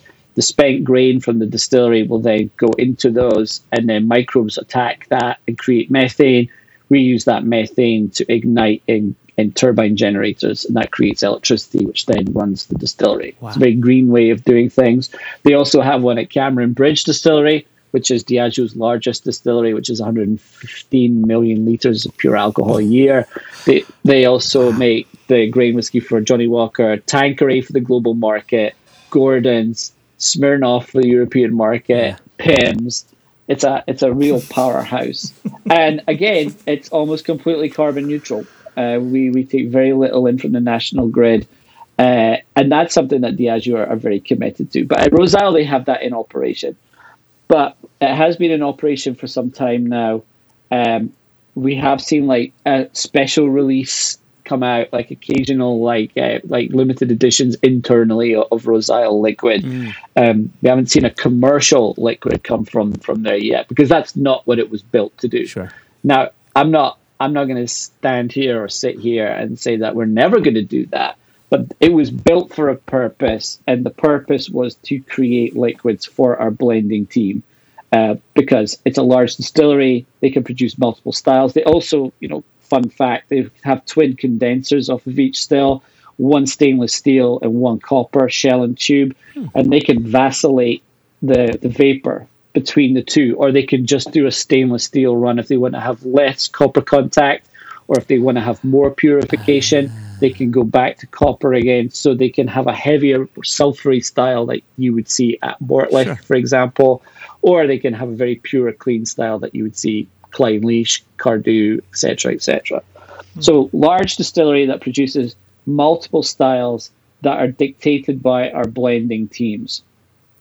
I, I love that. When I first heard about Roseisle, I thought it was such a smart idea for a large company to be to be doing to house under one roof the ability to make a multitude of of, of spirit styles. And, and ever since I've been wanting to taste liquid from that distillery. So maybe one of these days.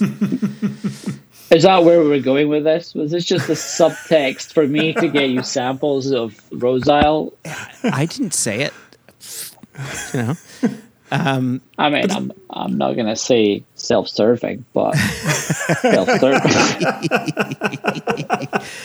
no, you know, I, I, again, it's it's one of those distilleries that was that was widely discussed some years back, but is really not talked about anymore. And so I just wanted to make sure, because I mentioned it previously, I wanted to make sure that our listeners had an understanding of what Roseisle was, so they had the context for the. Uh, question. I mean, you, you cannot visit that distillery. Most of our distilleries you cannot visit. There's only a small handful that you can, uh, like Glenkinchie and Talisker and Lagavulin, Caol Ila, etc. Cardhu.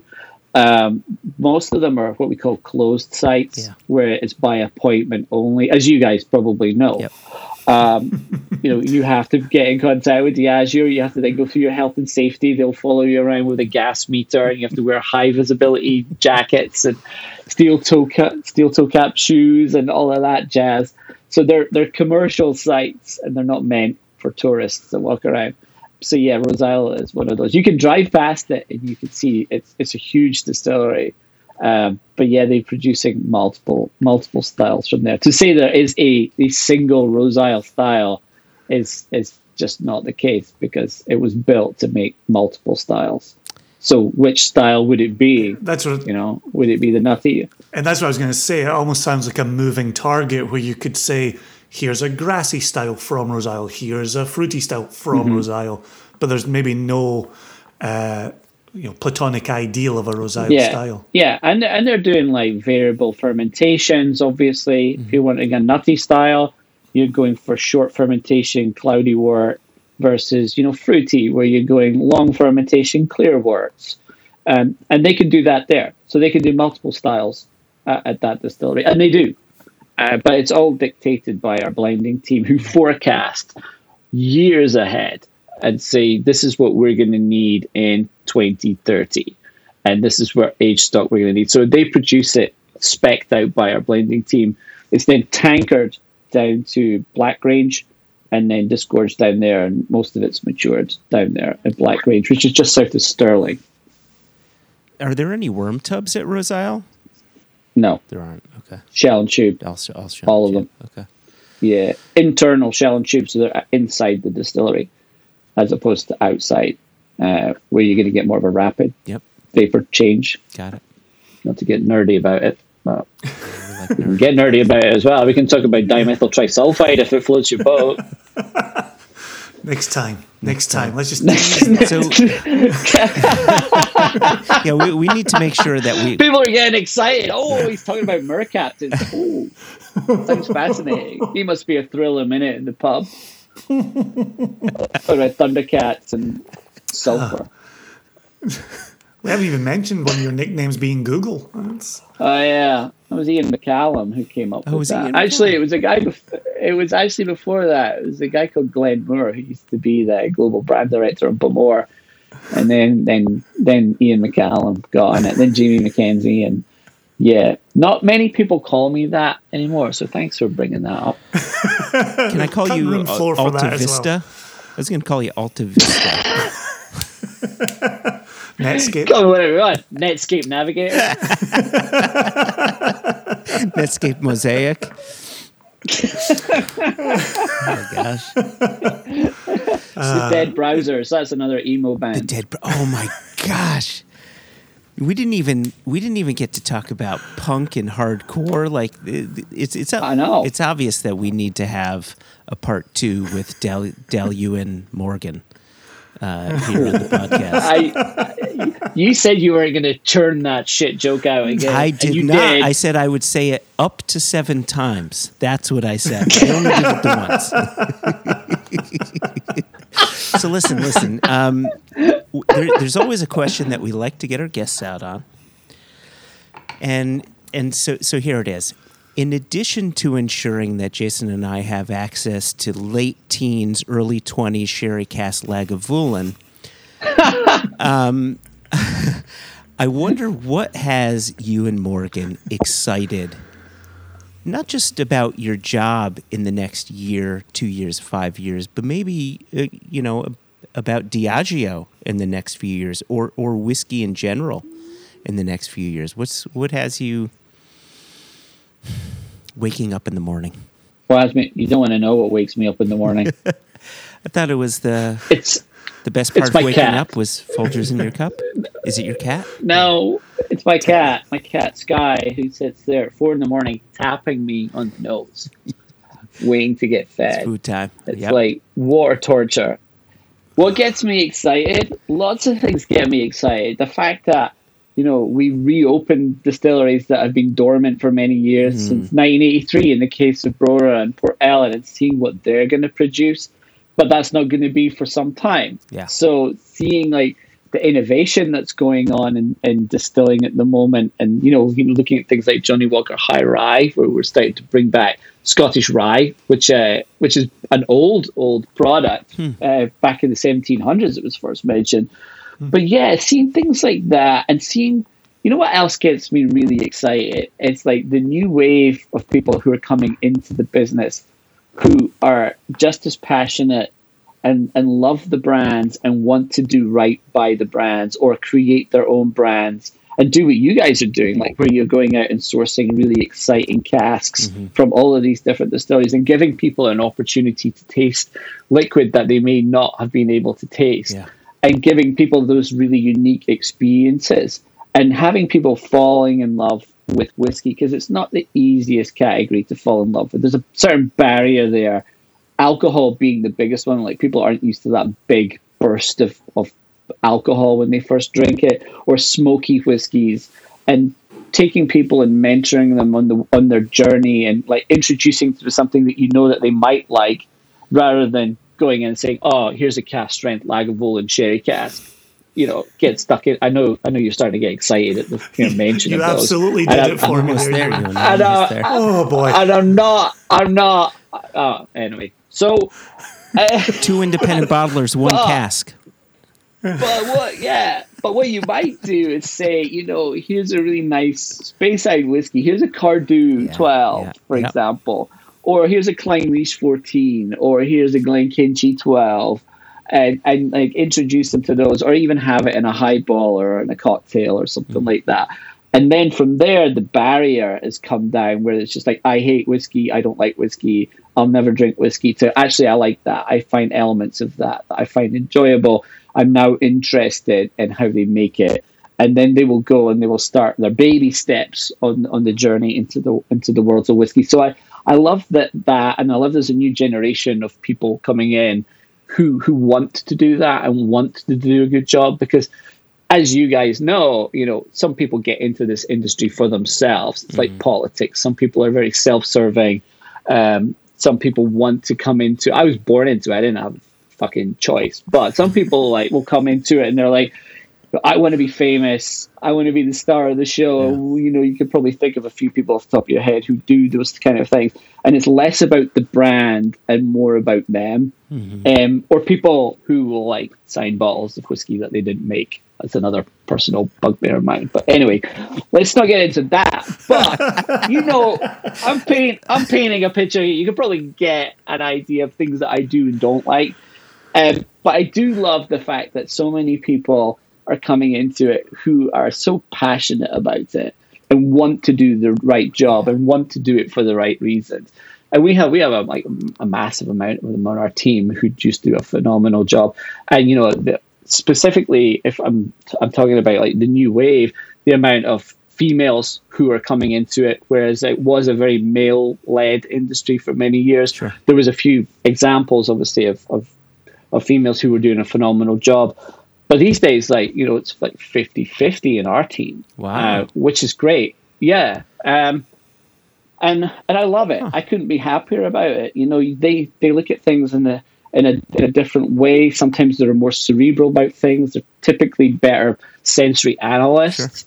Um, so to have that, to have both sides, it's always nice to have balance, right? And if it's very male dominated, then the the way people think about things or market things or, or even like try and express things are different to if a female was doing it. But having a balance of the two creates this really nice kind of story that you, you're going along and you're you're telling both sides of things or you're getting input from both sides.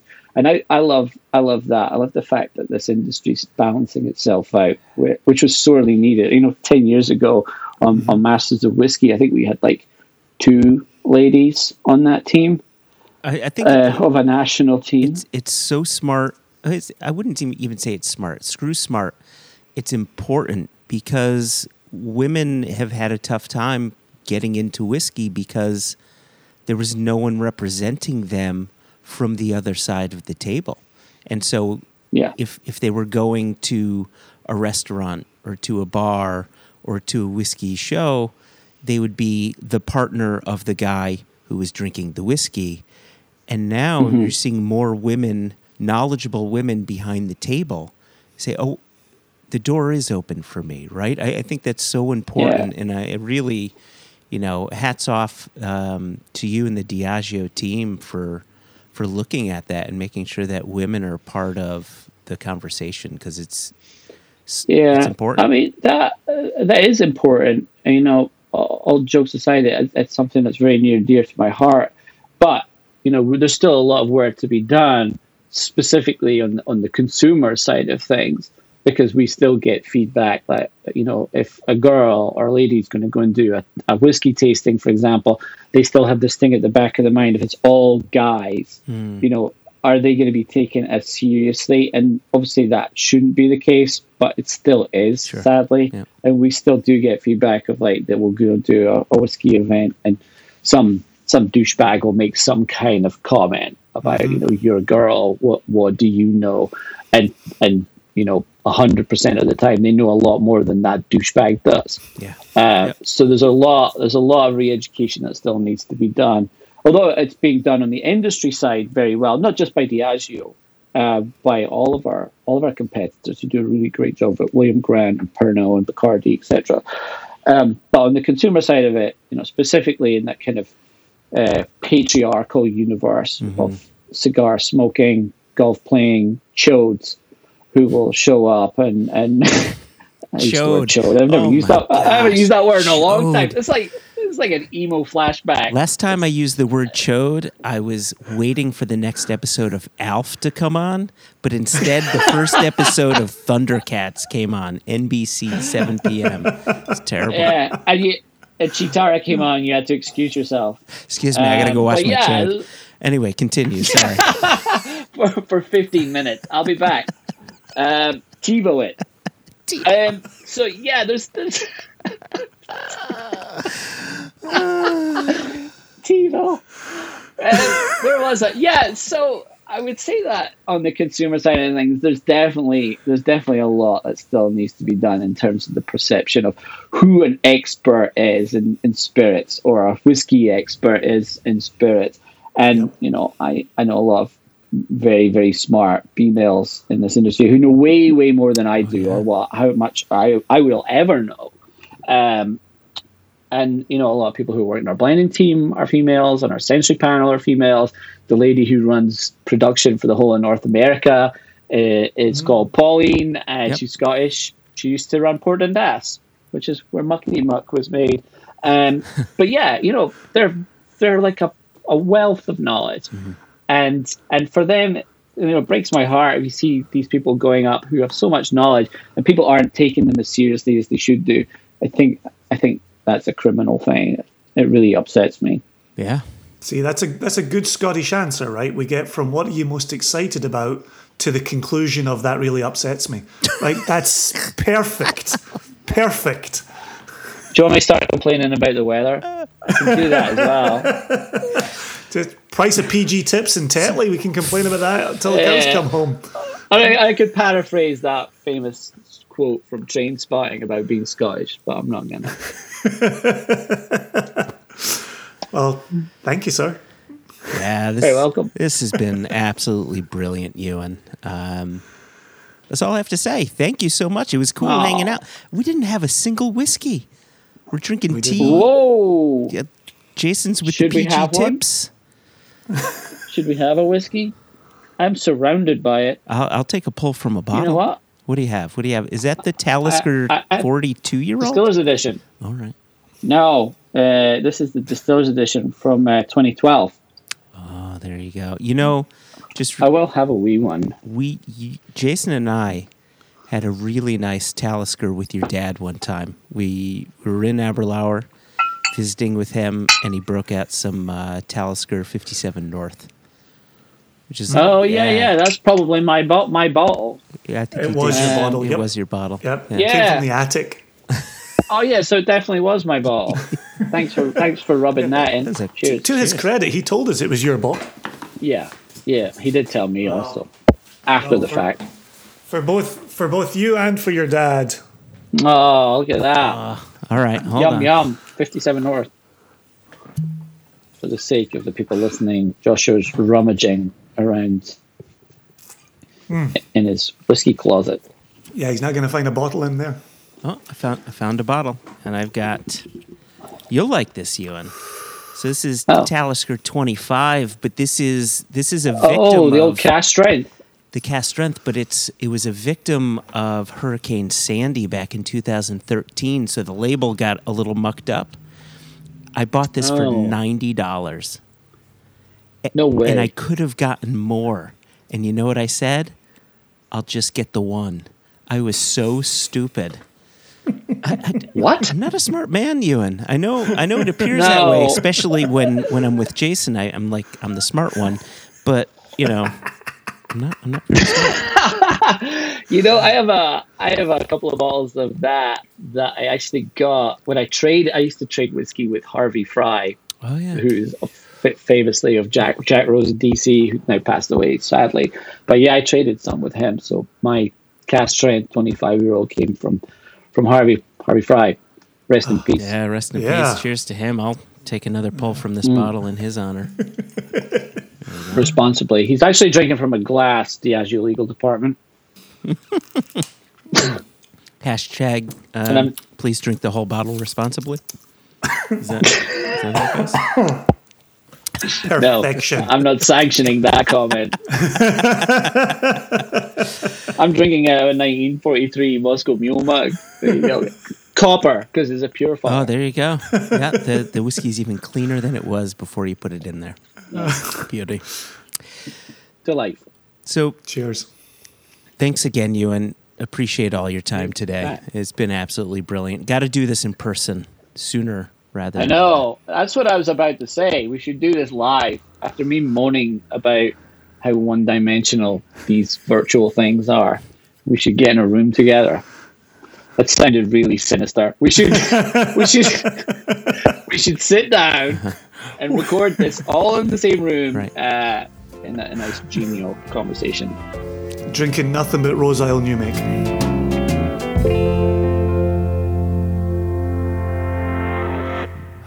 What an absolute blast that was sitting down with you and, and talking with him again. I I really felt when we were talking with him that that it, it was it was going to be difficult moving on to the next subject because we kept on joking and going down ridiculous rabbit holes and tangents and uh, You go down a lot of rabbit holes when you're sitting talking to Google. oh I like that Mr. Google Google Morgan. Yep, Google Morgan. So, Ewan, thank you so much. Uh, absolute pleasure talking with you. And, Yeah, and cheers, Ewan. And like we said, it, it really needs to be in person next time. And now that we've cracked the seal and, and we've gone to a bar, maybe we'll meet up in a bar next time. I like that idea. Like how we're trying. To, it's amazing to me that you don't like fake it till you make it because here we are. We've been in one bar now. We're like, I think I could go to a second. Well, I'm not of- sure if I can. I feel like you kind of have to force yourself. It's like, That's what fake it till you make it means. no, well, maybe.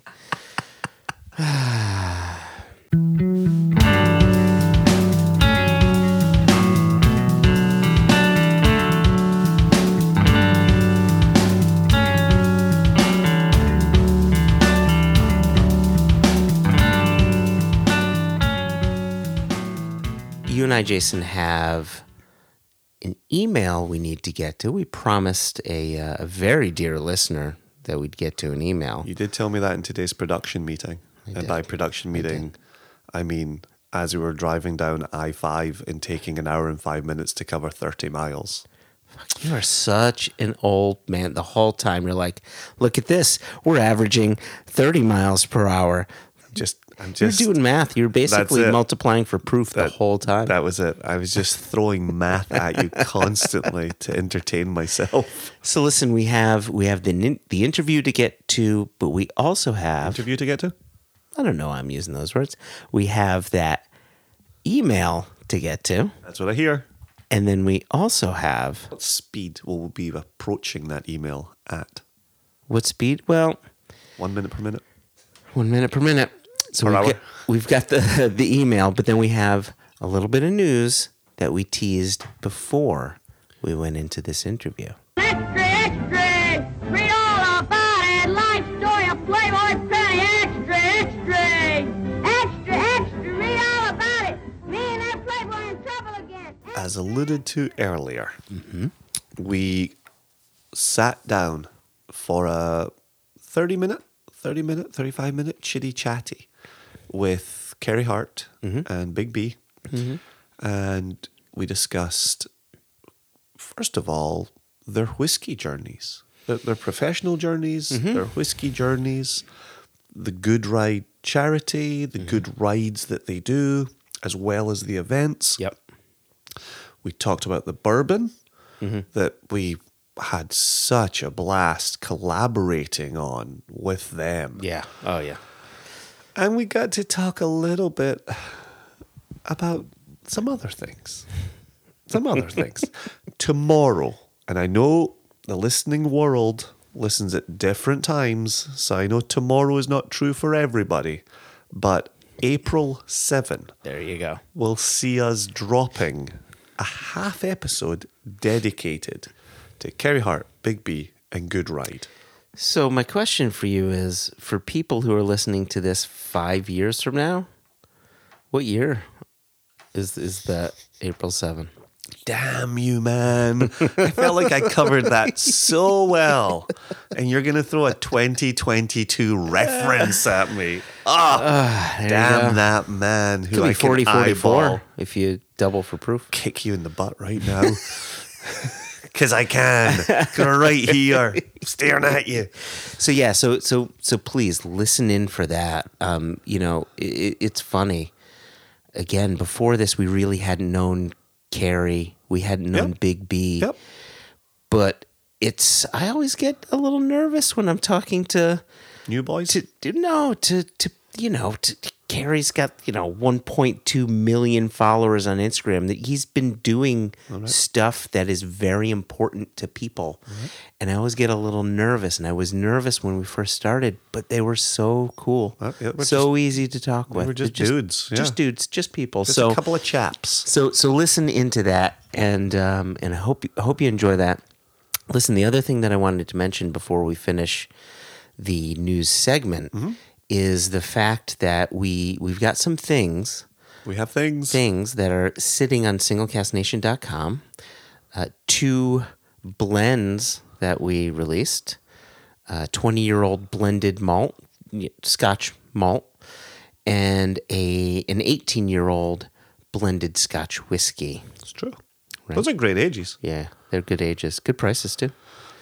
Yeah, 170 for the 20 year old blended malt and 120 for the 18 year old blended scotch. Both single casks, even with the word blend in there, they're both mm-hmm. single casks. Brought together at a young age, sat there, hung out there, married mm-hmm. for all those years.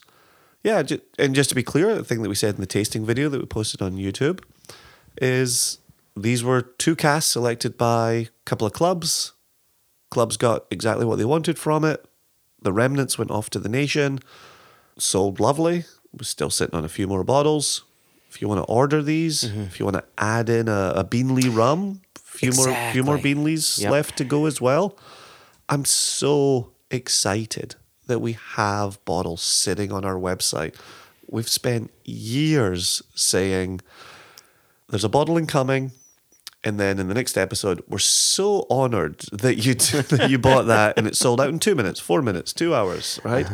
we have product on the website. Go to the website, buy some bottles. If you ordered some already, go order some more. If you haven't ordered yet, order a couple. Go crazy, go nuts, go bananas. Yep. Ten dollar flat rate shipping fee across the United States. stretch that out excluding. Alaska, excluding Hawaii. We'll get it to your front doorstep. Go purchase. Good, I will. Hit What- pause. Go purchase. Are you talking to me or to the listeners? Anybody who'll listen to me. let's be honest. Let's be honest. Uh, the other thing that I wanted to mention is just a few days ago, our bottling hall bottled our Virginia Distillery Company single malt. Now, this is a five year old in a Spanish oak sherry butt. Yep. And this sherry butt first held PX and then held El Oloroso, so two different types of sherry, before it then held this whiskey. And I, I told you, Jason, I tell everybody I who will listen to me, this is of the quality of a 12 year old cask strength Glenfarclas. No doubt about it. Like- no doubt. I would. I would. I would put my, my own life uh, up against that. I was Oh going to say I. I put my my family's life up against that, and that just sounded kind of dark. And so, yeah, I would. I will First, my children. Yeah, I will. I will go to my grave saying that's that's every bit as complex, Mm-hmm. as rich, as multi-layered as that twelve-year-old cask strength Glenfarclas. Yep. And I, and I, that's only a compliment of the highest order for our friends at Virginia Distilling Yeah. Company, Yeah. So, so Virginia that, Distillery Company. Yeah, Virginia. What did you say? This is why I just stick to VDC, but I just wanted to be clearer in my language for the listeners. So, It's true. so it's just been bottled. We're going to be putting that on on our website soon-ish. We just want to make sure that it gets picked up and delivered to our warehouse and all that other stuff. Uh, but l- be on the lookout for a, a tasting video that we'll be releasing on this one soon. So, For 613 bottles. and what was the cask number on this, Jason? I think the first digit was a six. Right. I don't know if you recall the second digit. It may have that may have been a six as well. I think there were three digits, and the last one, I think that was a six.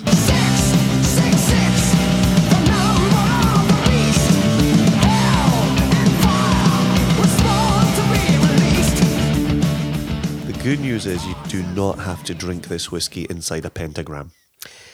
But I'll tell you, Doesn't hurt. it doesn't hurt. It just it elevates the experience. Ah, yeah, and, and to say very quickly, yes, the, the, the cast number is 666. And yes, when you walk into a warehouse or you get a bunch of samples and you see cast 666, you're like, I'll be bottling that. We put it through the ringer. Oh, we did. Bec- because it's easy to jump to that conclusion that that's the number. 100%, right? We got a bunch of samples. And kind of like our English whiskey company, the nine year old in Sauterne, where I wanted to hate that. There's a blast from the past. Right. Well, I think about this a lot, right? I, I wanted to hate it because No offense to no, anybody no, associated no offense with. to anyone at the English Whiskey Company, but but here's the thing. For me personally, my favorite cask type for maturation, aside from ex bourbon, is is Sauterne, and that one was Sauterne. And my thought was, we're going to say yes to that Yeah. because it's Sauterne. Yep. And similarly here, the concern was we're going to say yes to this because it was cast six six six. Exactly. Exactly. And thankfully, Cast 666 just happened to be the best one for our palates. Get the best of the bunch from those samples. Yep. Yep. Uh, according to us, as you like rightly say. So excited to get that in there. And then I know we keep giving these updates, and we remain excited about it. You listeners are living the global supply chain right along with us. We're still waiting confirmation that our backwoods heritage rye has come into port. Our Australian backwoods heritage rye. I don't think you stress the fact that this isn't just a rye whiskey, but it's Australian rye whiskey and Yep. it's produced by by two people that that I consider friends of ours, friends of the podcast. Wonderful humans. uh, Lee and Bree Atwood, and and they really are uh, masters at what they do. They're winning awards left, right, and center, proper awards, and well deserved. And I, I'm just I'm so psyched to put this out there. We just need to get it to the port and get it into the warehouse, and like you had said, global supply chains. Well, and, and as you were referencing a moment ago, there was an English whiskey company, whiskey, single malt, in Sauterne back in the day. Here we are with this Australian heritage rye from backwoods being matured in Australian Shiraz. right? And that Shiraz was previously a Scotch whiskey cask that had been recharred. Oh. right. I mean, so you're it's like a dechar rechar Scotch whiskey cask, then holding Shiraz. What was your favorite note from that? Do you have a favorite note from from that whiskey? I'm only pausing for dramatic effect because I already have my answer. that chocolate cherry note that just shines right through. And it is it, it's interesting that we're having this moment right now because the last time I was at Virginia Distillery Company, I was telling Amanda and Brian down there, master blender and, and warehouse man who, who knows his casks very well also. I was telling them about the chocolate cherry note hmm. that's in the Backwoods Heritage Rye. And now here we are on the go. doorstep of them landing and being released. So yeah, that's that's rocking. US stuff there. I'm excited. Stuff on the website, stuff coming in, stuff coming to shelves. Yep. Exciting. so 2022, Joshua. 2022, 4044. Um, just doubling from proof. Uh, so listen, you and I promised the wonderful uh, Oliver Chilton, Ollie Chilton, Ollie. Uh, that we'd read his email. Now, Ali, who listeners would know, we, we've had him on the podcast before. He is the the blender for Port Askaig. He is the the palate behind Single Malts of Scotland and Whiskey Trail and Elements of Islay and Black Tot Rum. Like this is this is someone we not only love as a dear friend, but we respect the hell out of. He And- also blushes real easy. He does. He's he's blushing does. right now hearing all of this. So when you receive an email from someone who's not just a dear friend, but also someone you respect the living hell out of, you you want to pay attention to it. You want to give it its due. So D U E. D U E. Yeah, what did I say? It just your accent makes it sound like J E W. All right. You don't want to give him your due. No, I, I gave that on my eighth on my eighth day. I gave him oil, a bit of my Jew. Oh, that brings tears to my So, eyes. uh, ow. So the the subject says bespoken quote unquote whiskey question mark. Ah, okay. Okay, yep. And so he says, Dear One Nation Under Whiskey, long time listener, first time caller. I love that. I w- I'm so desperate to call a radio station and say that long time listener, first time caller, but I only listen to like NPR nowadays. So You can do it to C SPAN. I don't know. I don't listen to C SPAN. Have a anyway. Says I enjoyed listening to your conversation with the fine people from Bespoken Spirits, though I will not lie. And then this is a parenthetical comment. Though I am not a white-haired Scot, hey, I, re- I represent that comment. I found it a little jarring. I will definitely look out for these when I next get to visit the USA, which I'm, I am hoping to bring him out here. We're, we're working desperately on that. He continues The area I would have loved to have understood more about in the process was how they artificially create oxidation process in such a short time. And I think that is such a good question. We'll, we'll, we'll go on with that in a minute. I would also like to know if it is possible to create the secondary esterific, est, esterification. That's it. Whew, that happens. You got that square peg into that round hole. Just a little lubrication gets right in the chest. It's always a square peg in the round hole for you. That happens in some maturations.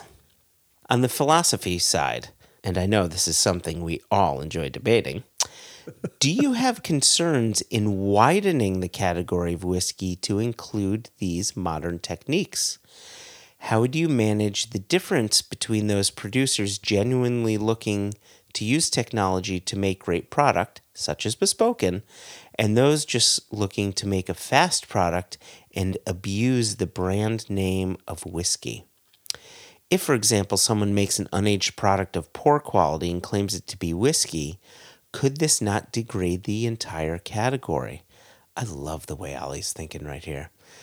He continues Hope the above encourages some discussion, or at the very least, distracts you from the frightening increases in the cost of whiskey, glass, paper, corks, and capsules for a few minutes. oh, and you're going to love this, Jason. All the best, Oliver Chilton, and then final parenthetical comment, or Ollie to you lovely people. Hey. So let me start this off. Normally, the person who reads the email passes it off to the person who didn't read Yeah, the email. know. but you do you. Listen, I'm not gonna I'm not gonna lie. I love hearing the sound of my own voice. I don't think anybody who listens to this podcast would ever question that.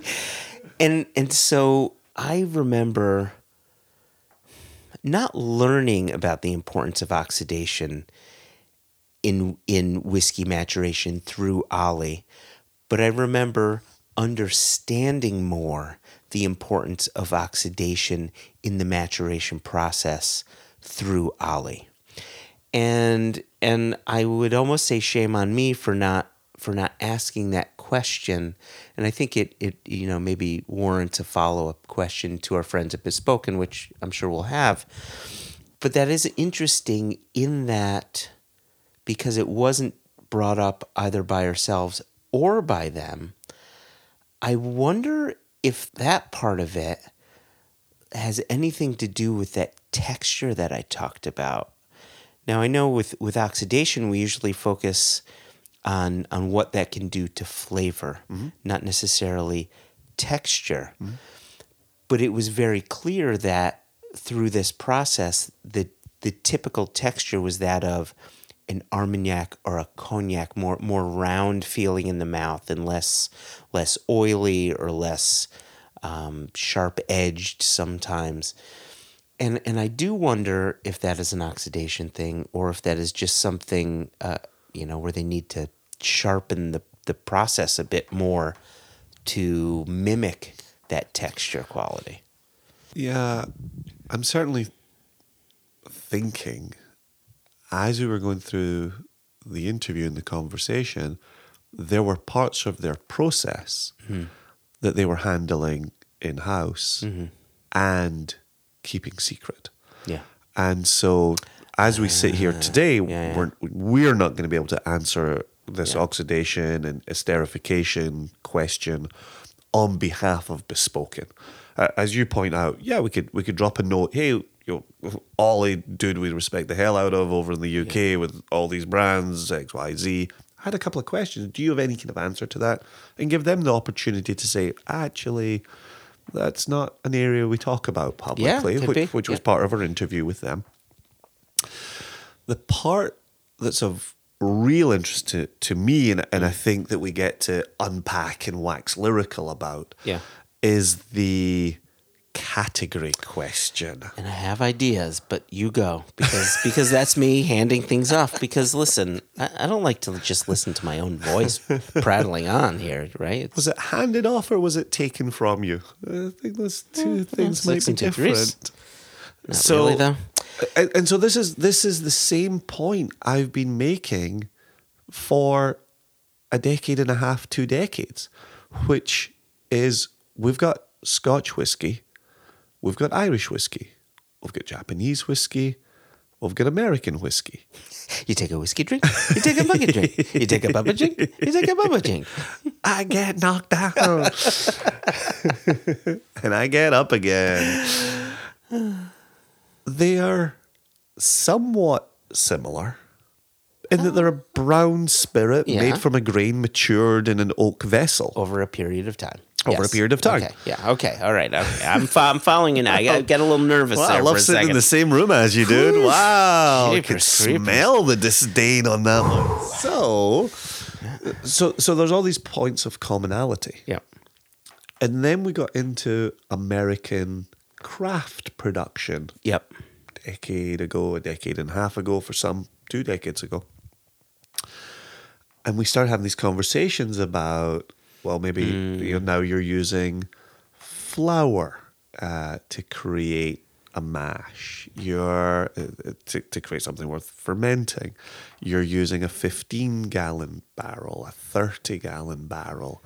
Uh, you've got expedited maturation through the use of a smaller container, a smaller yep, vessel. yep.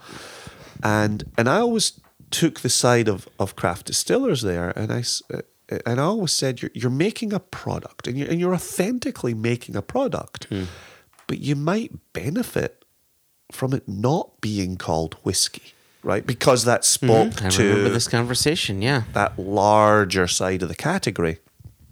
And so now here we have Ollie's take here, Ollie's Yeah. question here, which is now we've got some producers even removing the barrel from it, the micro staves Yeah. that Stu and Martin were talking about.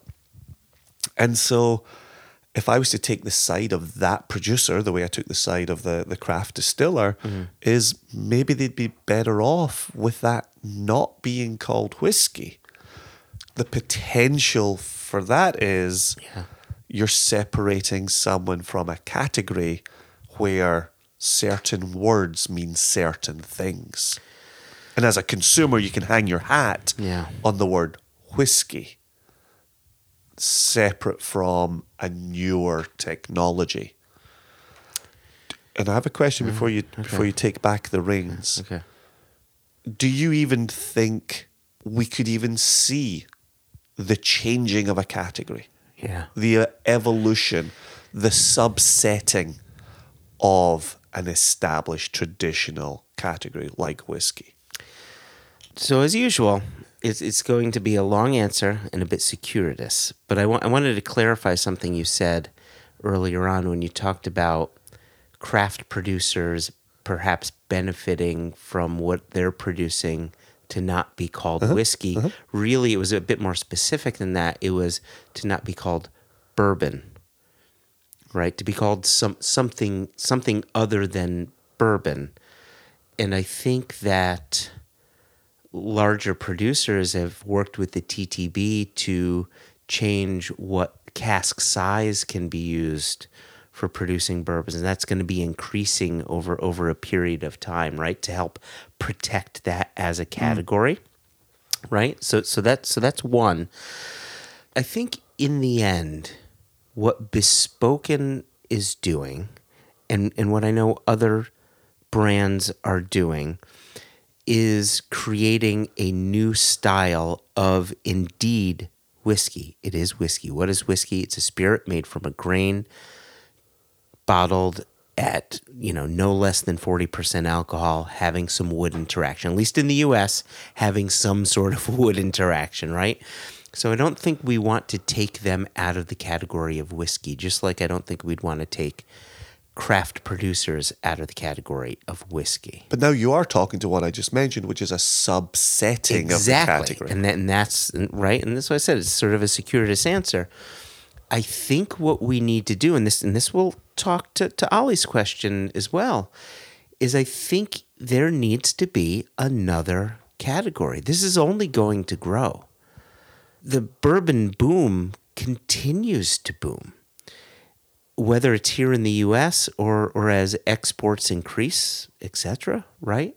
There's only so much liquid and there are an increasing amount of craft producers and an increasing amount of these um, accelerated aging or craft aging producers.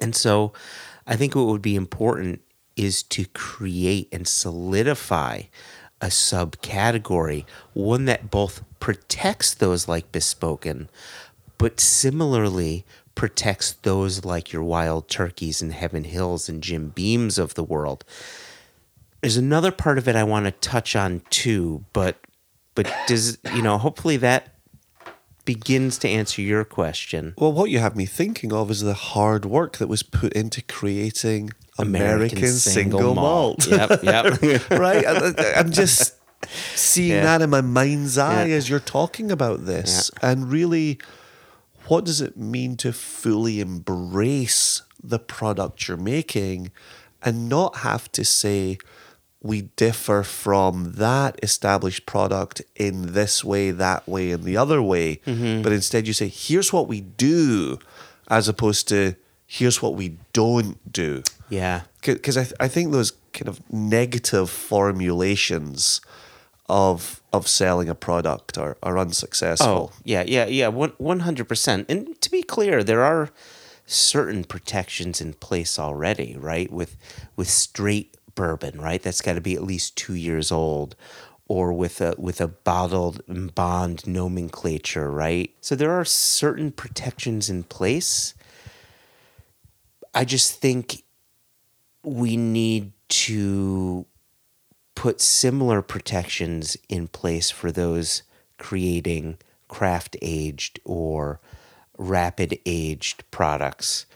Um, I just imagine Stu wincing I- every I- time you say Yeah, I- rapid rapid maturation because he went to such pains in the interview to say, just to be clear, that's not what we do. That's not who we are. I know there are other brands that well, do and, that. and, and to be clear, their process is different from others. So, so I'm I'm saying both. You know, I, really, I I would argue that there are those that are doing a process to create a product sooner that are perfectly comfortable with the phrase of rapid aging, so long as the product in the end is quality. And I think that's the the door that opens to Ollie's concern, which is the way Bespoken present themselves, the way Bespoken are going about doing this sounds tickety boo, right? Mm-hmm.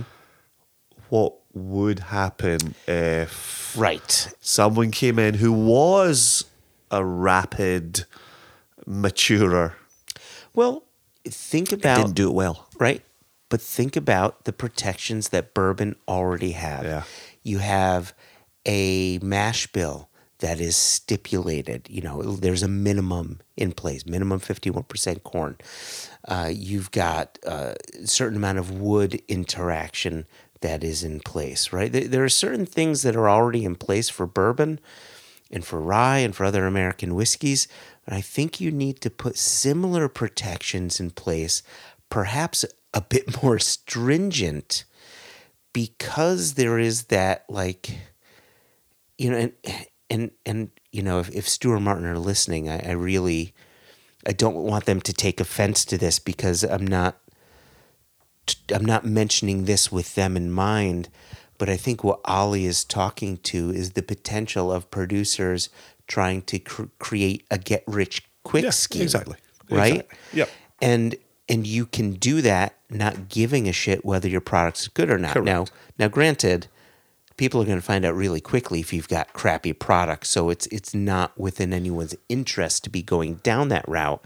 However, we've all had our bad whiskeys. Yeah, absolutely, Right? It's yeah. all it's possible. Absolutely. So I, I think it's I think it's a matter of establishing a category, which we know back to American single malt could take many years. but While technology is rapidly Well, rap- right. advancing, right? Uh, but it's on these producers to perhaps get together, similar to American Single Malt Commission, saying, here are the things that we need from a quality standpoint to ensure that our products, your products, anybody that's yeah, inside of this the town. mind are are creating something that is representative of this new style of whiskey that we're putting out, Yeah, right? yeah. And I think that's it. Uh, th- there was one other thing I wanted to bring up, but I quite like Yeah, what you're ahead. saying there, though. Where, and and I think this is something that echoes through other episodes of of One Nation Under Whiskey, which is you've just put the emphasis on the producers to come together and make this better for the consumers. Yeah, we yeah. haven't put this at the doorstep of the TTB. No.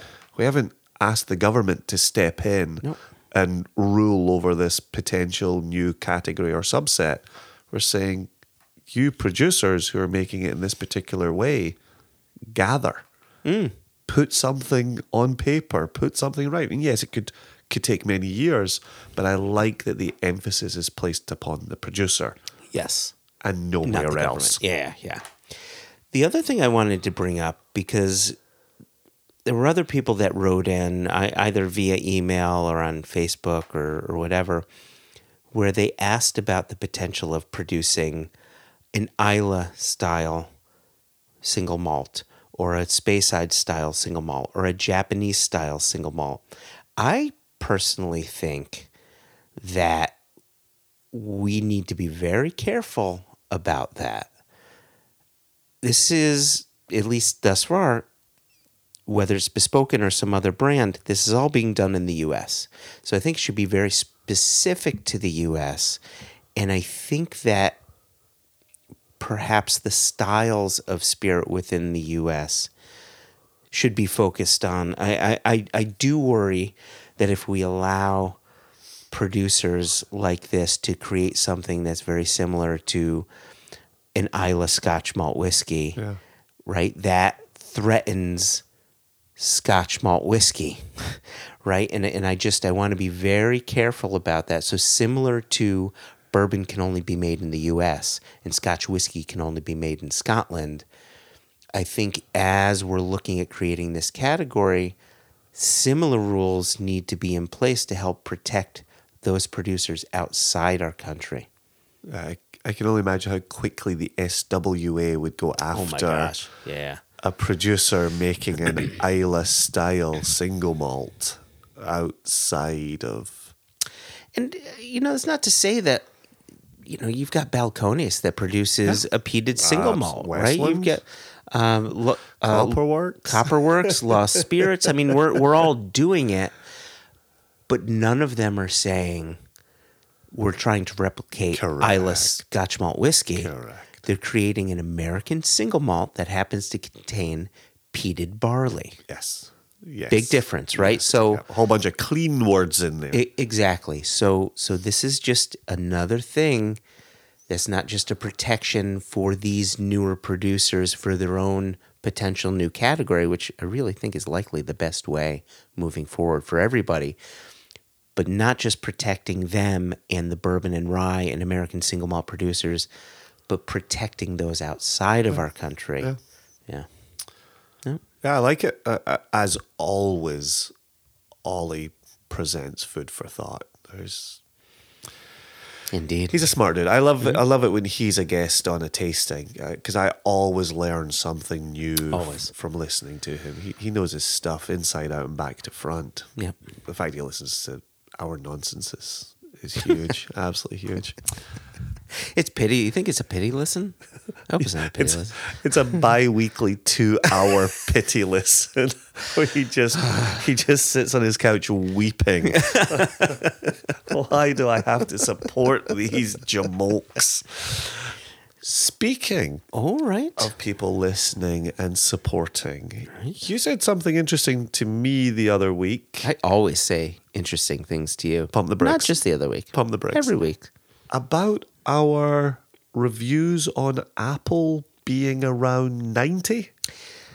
So this is what I have to say. Thus far, we have 90 reviews, you know, whether it's a four or five star review on there. And that has remained stagnant Right.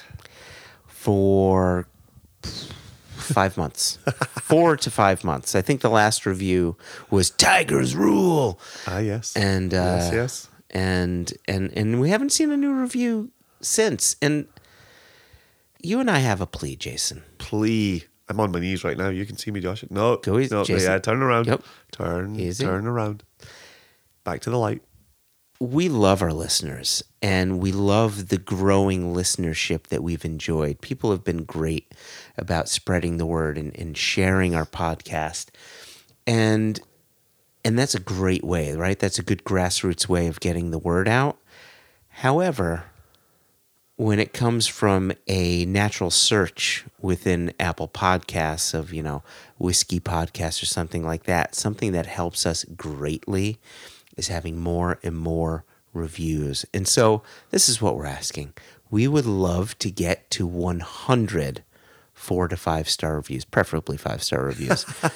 Once we hit that three digit number, we're told that things open up a bit more. And we- Okay. We, get more listeners. Oh, okay. And so if if if Peop- you more people learn more about people us. learn about us. Yeah, Awesome, exactly. Awesome. so if you've listened to us for years, it- Please. just and if you thought about Please. if you thought about giving us a review, Please. please go ahead and do that. I, I'd love for us to get That'd be to 100. I would love it. Love it, love it, 100 love it, love it, love it, love it. takes two two seconds of your time. And if you leave a comment on there, we'll be sure to read it out. We will, and uh, and and call you out by name with your with your review. So Yeah. Put, put in some inside joke, you know. Give us a chuckle as well as a four or five star review, preferably five star. Thank you very much. Thank you very much. So thank you for that.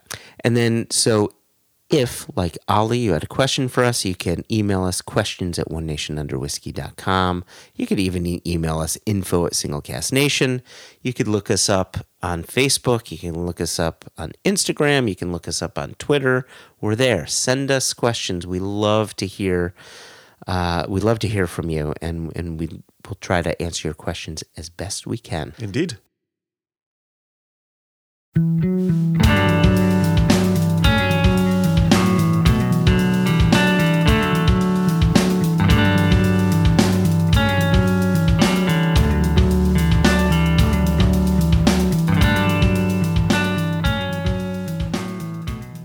out on the West Coast with you, Jason, being in a car, hitting traffic, hearing you complain about traffic, hearing you complain even more about traffic, hearing you kvetching about the traffic that we happen to be in. You even you haven't even mentioned my complaints about fuel prices. It really has been a blast. And as odd as it is, going back to a world that feels like the before times, it's been really nice getting back to the before times feelings being on the road with you. yeah, yeah, absolutely agreed. Listening to the noises that come from your mouth, come from your knuckles, come from your anus. Jesus Christ. it's been a lot, uh, and, and a lot of fun. You're welcome. A lot of You're fun. welcome. Your lungs. I didn't mention your lungs. Your your TB coughing around Oh my shower gosh. time. Uh, Jason, I heard a report tuberculosis is up 9%. 9%. And you're eight point nine percent of that alone. So listen, I, I raise my beer glass to you because we've been sipping on a beer. we have a little cheeky. And I say thank you as always. God, that sounded terrible.